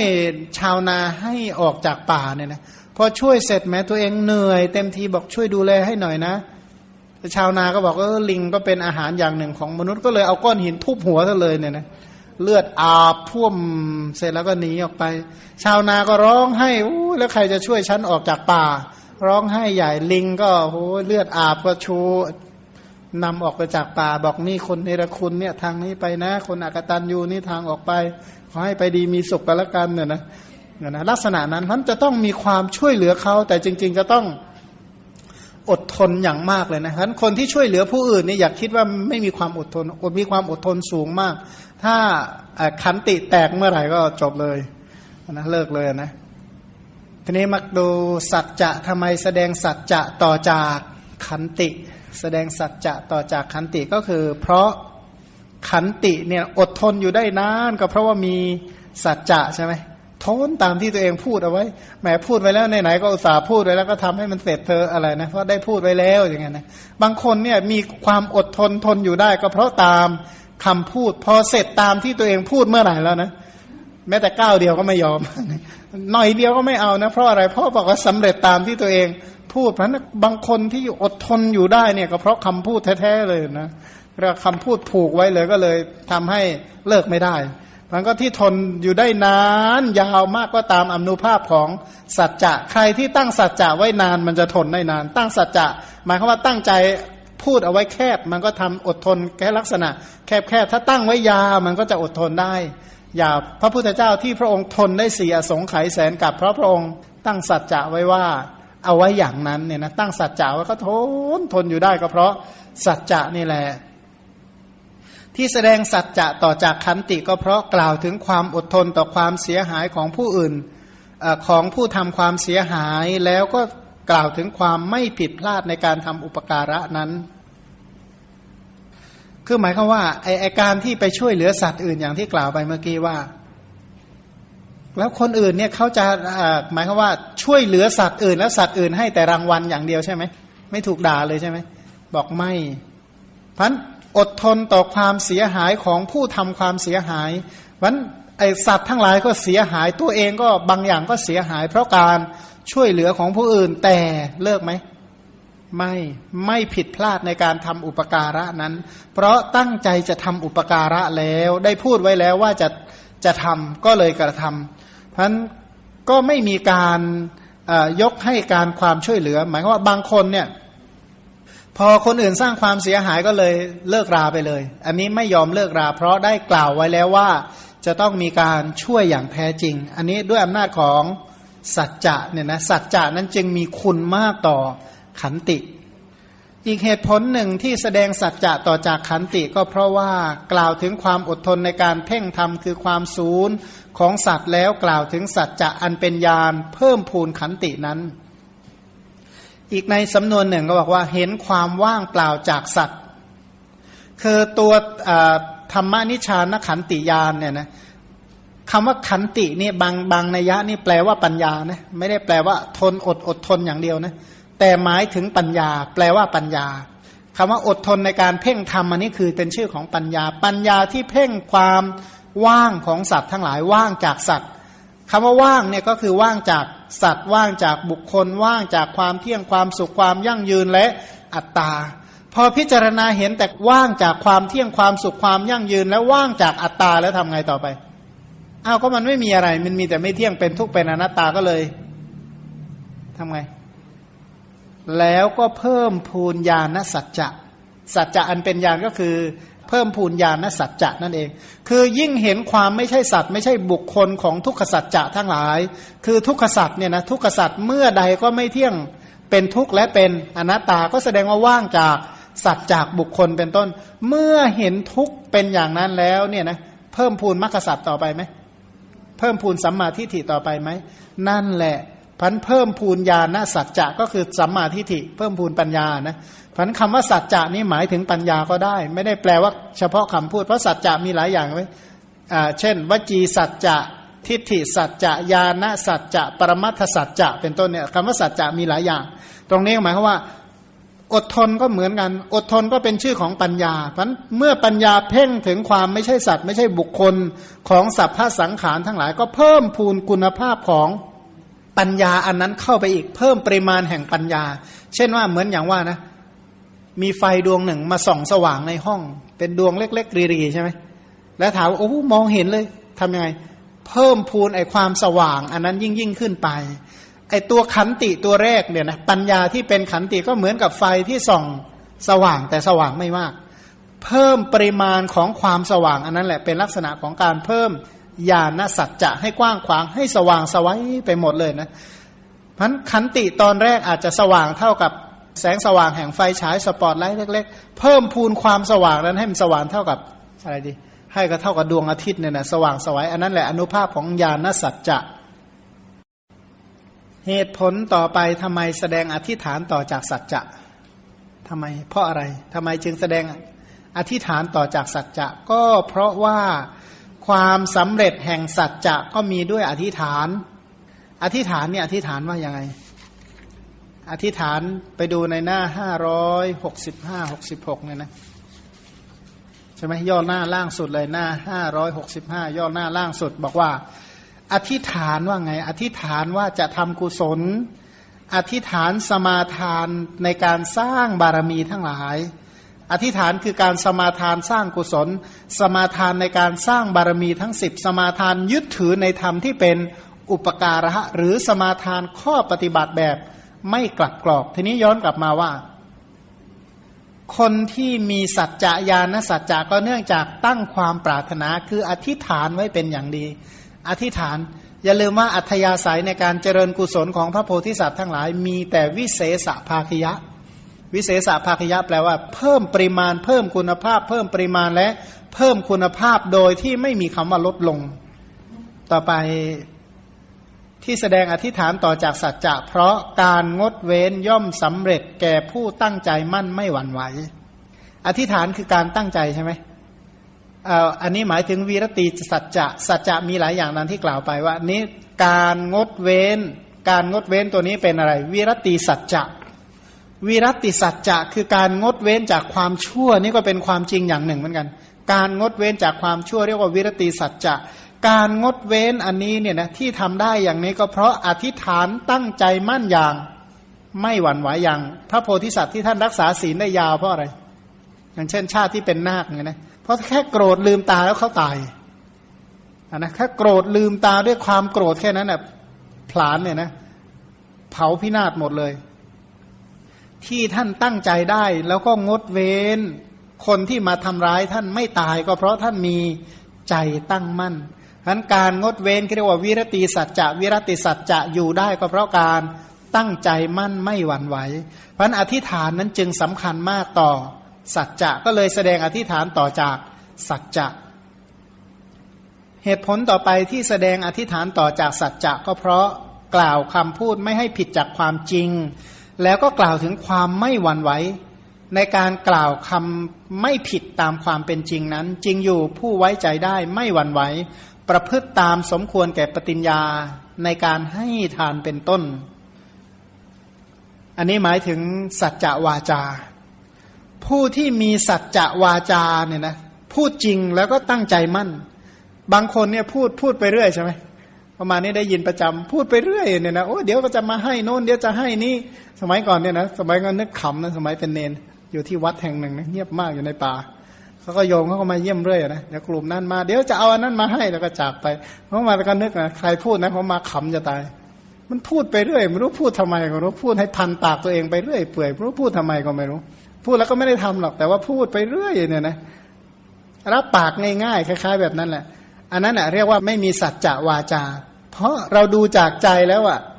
นะดูจากสังเกตสีหน้าเป็นต้นแล้วเนี่ย ไม่ได้ตั้งใจจะทำจริงอะไรหรอกเนี่ยนะแต่ก็พูดไปเรื่อย บางคนเนี่ยพูดพูดจริง แต่ว่าไม่มีความตั้งใจเลยพูดแบบเลื่อนลอย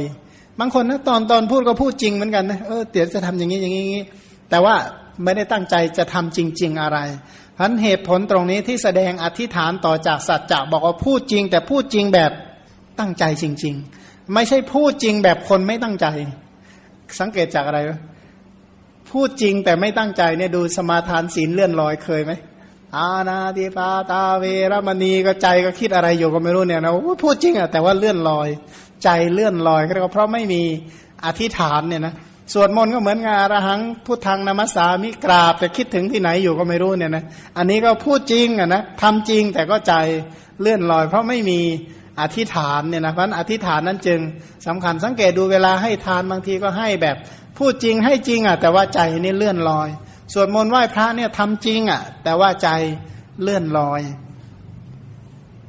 และอีกเหตุผลหนึ่งที่บอกว่าผู้ที่ตั้งใจมั่นไม่หวั่นไหวเนี่ยนะคนที่มีอธิษฐานจริงเนี่ยจะ ทำอย่างที่ตัวเองว่าไว้ทั้งหมดนะนะเช่นว่าไว้ว่าตัวเองจะให้ทานก็ให้จริง จะรักษาก็จะรักษาศีลก็รักษาจริงนะไม่ใช่ว่าโอ้ยพูดไปเรื่อย แต่วงการสายพระเนี่ยนะที่ที่ที่ในคัมภีร์ที่ภาษาริบุตรก็ถามว่าทำไมเนาะบางคนนี่เวลาค้าขายก็ขาดทุนขาดทุน ลงทุนเท่าไหร่ก็ขาดทุนหมดเลย อีกคนหนึ่งบอกว่าลงทุนเท่าไหร่ก็ถอนทุนคืนได้หมดเลยนะตามที่ตัวเองต้องการแล้วก็มีกำไรตามสมควร อีกคนหนึ่งลงทุนนิดเดียวแต่กำไรท่วมมหาศาลเนี่ยเพราะอะไรถามพระพุทธเจ้า พระองค์ก็บอกว่าบางคนเนี่ยก็เหมือนกันไปปวารณาไว้กับสมณะพราหมณ์ก็ปวารณาไว้หลอกๆกันนะก็ว่าไปเรื่อยเนี่ยนะพวกนี้ลงทุนเท่าไหร่ก็ขาดทุนหมดด้วยกรรมอันนั้นอะ ก็คือพูดแล้วก็แบบอะไรนะพูดพูดไม่ตั้งใจพูดอะไร พูดมุสาวาทแล้วก็ไม่ได้ทำอย่างที่ตัวเองพูดอะไรก็เป็นเหตุว่า พอลงทุนทำอะไรเจ๊งทุกทีเลยนะนะ แล้วก็นิสัยก็ชอบเป็นแบบนั้นด้วยนะใครที่เจ๊งๆแล้วเราไปดูนิสัยเนี่ย ชอบพูดอะไรไปเรื่อยเสร็จแล้วก็ไม่ได้ทำหรอก ก็บอกเออกรรมมันก็ยุติธรรมจริง ๆ แล้วบางคนเนี่ยนะพูดจริงทำจริงทำตามที่พูดทุกประการก็แสดงว่าลงทุนเท่าไหร่ก็กำไรตามที่ตัวเองคาดหวังทุกประการ ส่วนบางคนเนี่ยนะเอ่ยปากไว้นิดเดียวจริง แต่ว่าตอนทำก็ทำค่อนข้างมากมาย พวกนี้เวลาทำเหตุอะไรเนี่ยส่วนใหญ่ก็ได้ ได้เกินคาดมากมายเนี่ยนะเรียกว่าทำอะไรได้ผลเกินคาดหมดเลย ที่จริงคาดไว้แค่เล็ก ๆ น้อยๆแค่นั้นแหละแต่ว่าให้ผลเกินคาดพันก็การตั้งใจการพูดอะไรออกไปนั้นมีผลสำคัญมากต่อชีวิตเรา เราอย่าไปคิดนะว่าบางทีเนี่ยนะชีวิตของเราอับเฉาเพราะคำไม่กี่คำพัน ใคร่ครวญเสียก่อนแล้วค่อยพูดดีที่สุดแล้วอะไรก็ตาม โดยเฉพาะวงการคนมีศีลด้วยเนี่ยนะวงการนักบวชวงการพระพุทธศาสนาด้วยเนี่ยสัมมาวาจานี่ถือว่าให้ให้ระวังที่สุดจะพูดอะไรก็ไม่งั้นเนี่ยโหเสียหายมาก เสียหายแค่ไหนอะนะล่มจมพินาศเลยสิเสียหายถึงขนาดพินาศเลยเนี่ย ต่อไปในอนาคตพินาศได้เนี่ย ก็เพราะคำนี่แหละ ในโลกนี้ไม่มีใครสาบเราได้เก่งเท่ากับเราสาบตัวเองหรอกมันคำพูดที่เราพูดเนี่ยนะจะเป็นพรแก่ตัวเองก็ได้ จะเป็นคำสาบตัวเองก็ได้ พูดไปเถอะเนี่ยนะสัจจะเนี่ยนะถ้าสัจจะถ้าคำพูดแบบตั้งมั่นไม่หวั่นไหวเนี่ยให้พรตัวเองอย่างประเสริฐ แต่ถ้าพูดไม่นี่ก็โอ้โหสาบแช่งตัวเองอย่างดีเยี่ยมที่สุดเลย ต่อไปบอกว่าที่แสดงอธิษฐานต่อจากสัจจะก็เพราะกล่าวยานสัจจะแล้วจึงกล่าวการเพ่งทำ เพ่งความเป็นไปแห่งสัมภาระทั้งหลาย จริงอยู่ผู้มียานตามเป็นจริงย่อมอธิษฐานโพธิสมภารและยังโพธิสมภารนั้นให้สำเร็จตัวยานสัจจะเนี่ยนะสัจจะตัวนี้หมายถึงยานสัจจะญาณสัจจะนั้นเป็นการเพ่งเป็นการใคร่ครวญพิจารณาละเอียดทีท่วนว่าอะไรเป็นอุปการะต่อการบรรลุมรรคผลอะไรเป็นอุปการะแต่การบรรลุเป็นพระพุทธเจ้า ญาณสัจจะนี้ใคร่ครวญพิจารณารอบครอบทีท่วนละเอียดทั้งหมดรู้เลยว่า อะไรเป็นสาเหตุที่ทำให้บรรลุมรรคผล พอรู้คุณธรรมที่จะทำให้บรรลุมรรคผลแล้วทำไงต่อไป ก็อธิษฐานในโพธิสมภารอธิษฐานในสัมภาระอธิษฐานต่อองค์ประกอบ อธิษฐานที่จะประพฤติปฏิบัติเครื่องปรุงแต่งการตรัสรู้ทั้งหมดนะอธิษฐานการปรุงแต่งเพื่อความเป็นพระพุทธเจ้าทั้งหมดเลย เพราะว่าผู้ที่มีปัญญาตามความเป็นจริงก็อธิษฐานได้หมดเลย อย่างสมมติถ้าใครรู้ข้อปฏิบัตินะรู้ว่าทุกควรกำหนดรู้อย่างไรเข้าใจว่าสมุทัยควรละ อย่างไรนิโรธควรทำให้แจ้งอย่างไร โพธิปัจจยธรรมจะต้องเจริญเต็มเปี่ยมบริบูรณ์อย่างไร จึงจะรู้แจ้งแทงตลอดอริยสัจก็มีการอธิษฐานปฏิบัติไปตาม นั้นอย่างครบถ้วนนั้นก็เลยแสดงอธิษฐานต่อจากสัจจะเนี่ยนะโดยเฉพาะอธิษฐานต่อจากญาณสัจจะ อีกเหตุผลหนึ่งต่อไปว่าทำไมจึงแสดงเมตตาในลำดับต่อจากอธิษฐาน ที่แสดงอธิษฐานจบอธิษฐานก็ต่อด้วยเมตตาใช่ไหมก็เพราะความสำเร็จแห่งอธิษฐานด้วยการสมาทานทำประโยชน์เพื่อผู้อื่นด้วยเมตตาไอการอธิษฐานจริง ๆ ไม่ใช่อธิษฐานแบบอะไรนะธรณีนี้เป็นพยานเสร็จแล้วก็ต้องเอาเลือดมาล้างอะไรนะเอามาบูชายันเป็นพยานให้ด้วยนะ อย่างนี้ไม่ใช่แบบนั้น นั้นการอธิษฐานจริงๆเนี่ยอธิษฐานที่ดีที่ถูกต้องก็อธิษฐานเพื่อประโยชน์เพื่อความสุขแก่สัตว์ทั้งหลาย อธิษฐานว่าทำอย่างไรอนนะสัตว์ทั้งหลายจะได้รับประโยชน์ทั้งที่เป็นโภคทรัพย์และอริยทรัพย์ทำอย่างไรสัตว์ทั้งหลายจะได้ อธิษฐานเพื่อให้สัตว์ทั้งหลายประสบในโภคทรัพย์ และอริยทรัพย์ เพิ่มพูนในคุณธรรมคุณงามความดีทั้งหลายได้รับประโยชน์ทั้งสามนะทำยังอธิษฐานอย่างไรที่จะให้สัตว์ทั้งหลายได้รับประโยชน์โลกนี้ประโยชน์โลกหน้าเพื่อประโยชน์อย่างยิ่งนะนะเพื่อประโยชน์แก่การตรัสรู้ เพื่อประโยชน์แก่การทำให้แจ้งมรรคผลนิพพานเพราะการอธิษฐานที่ถูกต้องนั้น อธิษฐานเพื่อประโยชน์เพื่อความสุขแก่สรรพสัตว์ทั้งหลาย ต่อไปเหตุผลที่แสดงเมตตาต่อจากอธิษฐาน ก็เพราะกล่าวถึงอธิษฐานแล้วกล่าวถึงการนำประโยชน์เข้าไปให้ สมาทานเสร็จแล้วก็ภาคเพียรนนำประโยชน์นำความสุขไปให้แก่สรรพสัตว์ทั้งหลาย เพราะตัวเองตั้งใจไว้แล้ว ตั้งใจไว้แล้ว เมื่อตั้งใจไว้แล้วก็เที่ยวนำประโยชน์นำความสุขไปให้แก่เหล่าสรรพสัตว์ทั้งหลายทำให้สรรพสัตว์ได้ประสบความสุขและความเจริญ ที่กล่าว เมตตาต่อจากอธิษฐานก็เพราะผู้ดำรงมั่นในโพธิสมภารจะมีปกติอยู่ด้วยเมตตา พระโพธิสัตว์ทั้งหลายโดยปกติแล้วถือว่าดำรงอยู่ด้วยเมตตาเนี่ยนะอย่างในพรหมนารถากัสปะชาดกเนี่ยนะท่านก็เป็นพรหมจริงอยู่ แต่ว่าปกตินี่ตรวจดูสรรพสัตว์เจริญเมตตาไปในสรรพสัตว์ทำอย่างไรเนาะสรรพสัตว์ทั้งหลายจะประสบแต่ความสุขและความเจริญมีอะไรที่จะช่วยให้สัตว์นั้น ประสบความสุขความเจริญได้ไหมเป็นต้น ราะการดำรงมั่นอธิษฐานเพื่อปฏิบัติเพื่อตรัสรู้เป็นพระพุทธเจ้านั้นอะมีปกติเป็นคนที่มีความคิดน้อมว่าทำฉนัยสัตว์อื่นจะประสบความสุขและความเจริญทั้นชีวิตของพระโพธิสัตว์ถือว่าเป็นชีวิตเพื่อสัตว์อื่น ไม่ได้เป็นชีวิตเพื่อตน ถ้าชีวิตเพื่อตนเนี่ยนะก็เมื่อเสียสงไขที่แล้วใช่ไหมแต่ตลอดระยะเวลาที่อธิษฐาน แม้แต่จะประสบความทุกข์ปานใดก็ตาม แต่ก็เป็นการทำเพื่อประโยชน์และความสุขแก่สัตว์อื่นนั้นการดำรงมั่นในคุณธรรมคือบารมีทั้งหมดก็เพื่อประโยชน์แก่สัตว์อื่น เพราะท่านมีปกติอยู่ด้วยเมตตาน้อมนำประโยชน์และความสุขไปให้สรรพสัตว์อยู่เสมอ ที่กล่าวเมตตาต่อจากอธิษฐานอีกก็เพราะเป็นผู้มีอธิษฐานไม่หวั่นไหว ยังสมาทานให้เจริญด้วยการไม่ทำลายสมาทาน ให้เจริญตัวนั้นแหละแปลว่าเมตตา อธิษฐานไว้แล้วก็เพิ่มพูนสิ่งที่ตัวเองอธิษฐานนั่นแหละ ให้มันเจริญงอกเงย งอกเงยยิ่งยิ่งขึ้นไป เพราะคำว่าเมตตาเนี่ยเมตตาต่อผู้อื่นอย่างเดียวใช่ไหมบอกไม่เมตตาต่อตัวเองด้วยตัวเองเนี่ยตั้งใจอธิษฐานในการเจริญกุศล แล้วต้องการเพิ่มพูนกุศลเหล่านั้นไหมก็ยังคุณธรรมเหล่านั้นให้เจริญเติบโตยิ่งยิ่งขึ้นไปเนี่ยนะเมื่อตัวเองอธิษฐานแล้วว่าจะเจริญคุณธรรมมีการให้ทานมีการรักษาศีล อบรมเนคขมมะ เจริญเนคขมมะ เจริญปัญญาเนี่ยนะก็เมตตาต่อตัวเอง เพิ่มพูนคุณธรรมเหล่านั้นให้แก่ตัวเอง เพราะบางคนเนี่ยนะเมตตาคนอื่นแต่ว่าขาดเมตตาต่อ ตัวเองเนี่ยนะพอเวลาทำอะไรก็ร้อนเร่าๆมาเรื่อยๆ เพราะอะไรเพราะขาดเมตตาต่อ ตัวเองผู้ที่มีเมตตาที่แท้จริง เมตตาถูกต้องนั้น เมตตาตนฉันใด เมตตาผู้อื่น ฉันนั้นเมตตาผู้อื่นฉันใด เมตตาต่อตนฉันนั้นเนี่ยนะก็มีตนเป็นพยานแห่งเมตตาต่อผู้อื่น เมตตาต่อผู้อื่น เอาตนเป็นพยานนะเมตตาผู้อื่นเท่าไหร่เท่าตน เมตตาตนเท่าไหร่ก็ไม่เท่ากับเมตตาแก่ผู้อื่นนั่นแหละ มันสามารถที่จะเพิ่มพูนคุณธรรมอยู่ตลอดเวลาเพิ่มพูนทั้งโภกทรัพย์ และอริยทรัพย์นะนะเพิ่มพูนเมตตาอยู่ อย่าลืมว่าพระโพธิสัตว์เนี่ยนะถ้าชาติที่ท่านไม่ได้บวชไม่ใช่ว่าท่านไม่สะสมโภกทรัพย์นะท่านก็สะสมที่ที่ที่เราอ่านผ่านมาก่อนโน้นบอกว่าเราจะไม่สั่งสมโภกทรัพย์ก็หาไม่ แต่เราก็ให้โภกทรัพย์เหล่านั้นเป็นทานเพื่อเหตุแห่ง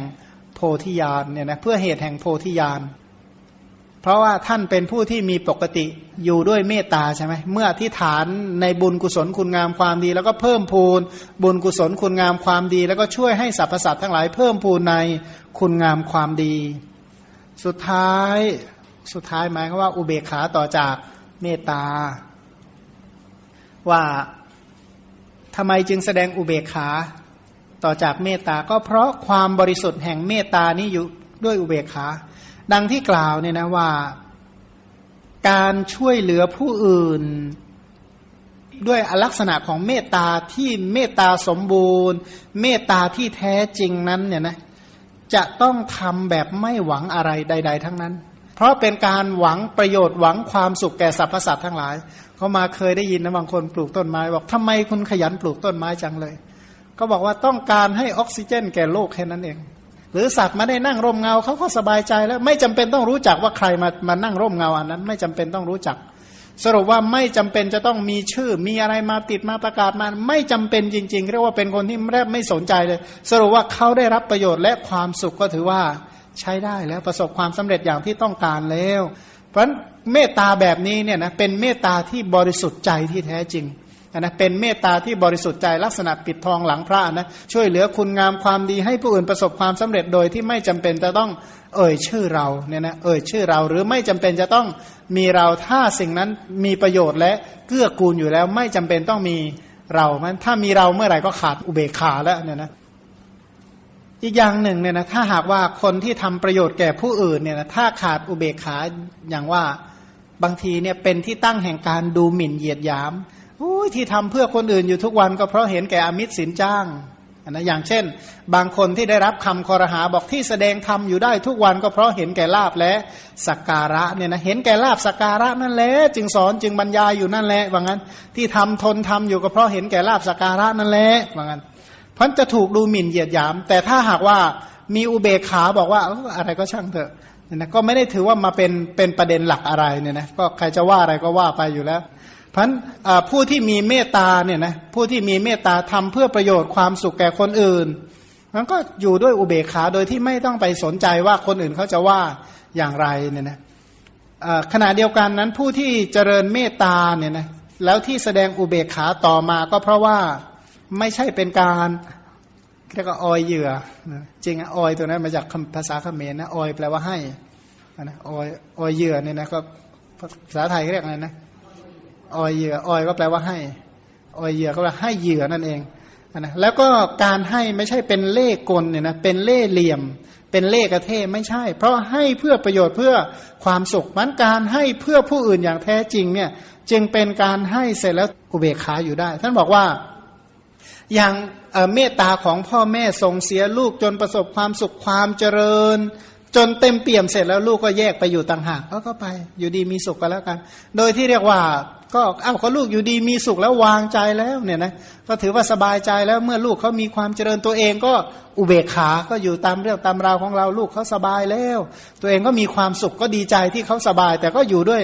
อุเบกขา เพราะเขามีความสุขความเจริญอย่างนั้นมันก็เลยแสดงอุเบกขาต่อจากเมตตา เหตุผลต่อไปที่แสดงอุเบกขาต่อจากเมตตาก็เพราะกล่าวถึงการนำประโยชน์ในสัตว์ทั้งหลาย แล้วก็กล่าวถึงการไม่สนใจในโทษคือความผิดของผู้นั้น คือบางช่วงเนี่ยนะอย่างที่ว่าระหว่างที่ช่วยเหลือเกื้อกูลเขาเนี่ยนะอย่างสมมติอะอย่างพ่อแม่ที่ที่แบบมีเมตตาต่อลูกช่วยส่งเสียลูกให้เล่าเรียนให้ศึกษา ให้ศิลปะวิทยาฐานะช่วยเหลือทรัพย์สินเนี่ยถามว่าลูกเคยอุจจาระปัสสาวะรถไหม เคย เคยหยิกเคยขวนไหม เคย แล้วเอามาคิดไหม ไม่เคยเอามาคิดทำไมไม่เอามาคิดนั่นแหละ ถือว่าเป็นอุเบกขาลักษณะ ไม่เก็บเอามาถือโทษเนี่ยนะบางทีเนี่ยนะมันก็พ่อแม่บางคนเนี่ยเคี่ยนลูกเนี่ยนะลูกด่าซะจนลูกบางคนนี่ด่าเก่งจริงเลยด่าพ่อด่าแม่นี่แหละ เสร็จแล้วก็พอเข้าไปก็ไม่ได้เก็บเอามาถือโทษมาโกรธมาเคืองไม่มาล้ำเลิกไม่มาอะไรสักอย่าง อันนี้ถือว่าไม่สนใจในความผิดของ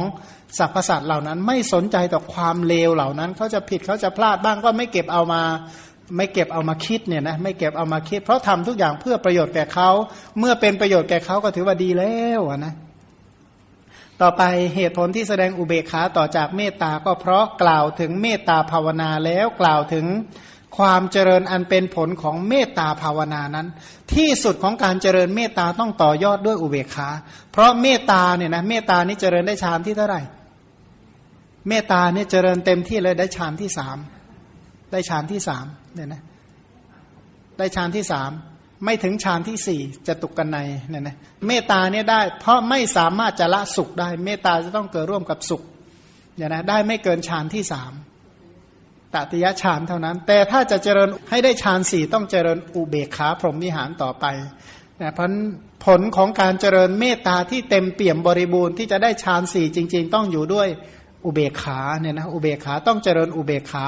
พันจุดจบที่สุดของการผู้มีเมตตาที่แท้จริงต้องมีอุเบกขาพันถ้าไม่อย่างนั้นก็เข้าไปพัวพันอยู่นั่นแหละไม่มีจบมีสิ้น ต่อไปที่แสดงอุเบกขาต่อจากเมตตาก็เพราะกล่าวถึงความเป็นคุณอันน่าอัศจรรย์ว่า ผู้วางเฉยแม้ในสัตว์ ผู้ใคร่ประโยชน์ ปกติเนี่ยนะปกตินี่ การช่วยเหลือเกื้อกูลต่อสรรพสัตว์ทั้งหลายเนี่ย จะถือว่าได้รับการตอบแทนใช่ไหมจะได้รับอุปการะได้รับอะไรมากมาย แต่ถึงอย่างนั้นก็วางเฉยแม้กระทั่งผู้ที่ใคร่ประโยชน์ จะกล่าวไปยายถึงผู้ที่เกลียดชังอะนะขนาดผู้ใคร่ประโยชน์ ผู้เพิ่มพูนประโยชน์ยังวางใจได้ยังทั่วไปเขาบอกว่ายังละทิ้งลาบสการะได้นะยังละทิ้งลาบสการะยังวางเฉยในลาบสการะที่ผู้มีอุปการะคุณทั้งหลายนำมาให้ พันอันนี้แหละเป็นความน่าอัศจรรย์นะถือว่าเป็นความน่าอัศจรรย์ของพระโพธิสัตว์ เพื่อบำเพ็ญบารมีเพื่อเป็นพระสัมมาสัมพุทธเจ้าเนี่ยนะอันนี้ก็เป็นเหตุผลว่าอะไรคือลำดับของบารมีเหล่านั้นทำไมจึงศีลต่อจากทาน เนคขมมะต่อจากศีลปัญญาต่อจากเนคขมมะวิริยะต่อจากปัญญาขันติต่อจากวิริยะสัจจะต่อจากขันติ อธิษฐานต่อจากสัจจะเมตตาต่อจาก อธิษฐานอุเบกขาต่อจากเมตตาเนี่ยนะก็เป็นไปโดยลำดับ แล้วคุณธรรมเหล่านี้เนี่ยนะเขาบอกว่าการสร้างบารมีทั้งสิบเหล่านี้เนี่ยมันเหมือนก่ออิฐก่ออิฐสร้างโลกให้เป็นเจดีย์ทั้งหมดนะเอาโลกทั้งโลกมาปั้นเป็นก้อนอิฐแล้วมาเรียงสร้างเป็นองค์เจดีย์กว่าจะประสบความสำเร็จ เป็นที่สการะเคารพบูชาเนี่ยจะต้องใช้เวลาเนิ่นนานขนาดไหน มันก่อร่างสร้างตัวบ่มบารมีจะช่วยเสริมกันเองอยู่นั่นตลอดเวลา แปลว่าบารมีแต่ละบารมีช่วยเพิ่มกำไรให้แก่ตัวเอง ช่วยเพิ่มปริมาณเพิ่มคุณภาพ ช่วยปกปักรักษา แต่การจัดแจงเหล่านี้ด้วยอนุภาพของปัญญา ที่ที่ที่ทำไมต้องขยันขนาดนั้นทำไมขยันอะไรมากมายขนาดนั้น ก็เพราะมีใจกรุณาต่อสรรพสัตว์ทั้งหลาย ปรารถนาที่จะให้สรรพสัตว์ทั้งหลาย พ้นจากความทุกข์ทำให้สัตว์ทั้งหลายประสบแต่ความสุขและความเจริญเนี่ยนะส่วนลักษณะที่จตุกะของบารมีนี่ก็คงเป็นครั้งต่อ ๆ ไปเช่นตอนสำหรับวันนี้ก็คงใช้เวลาแต่เพียงเท่านี้ ก็ขออนุโมทนาด้วยนะ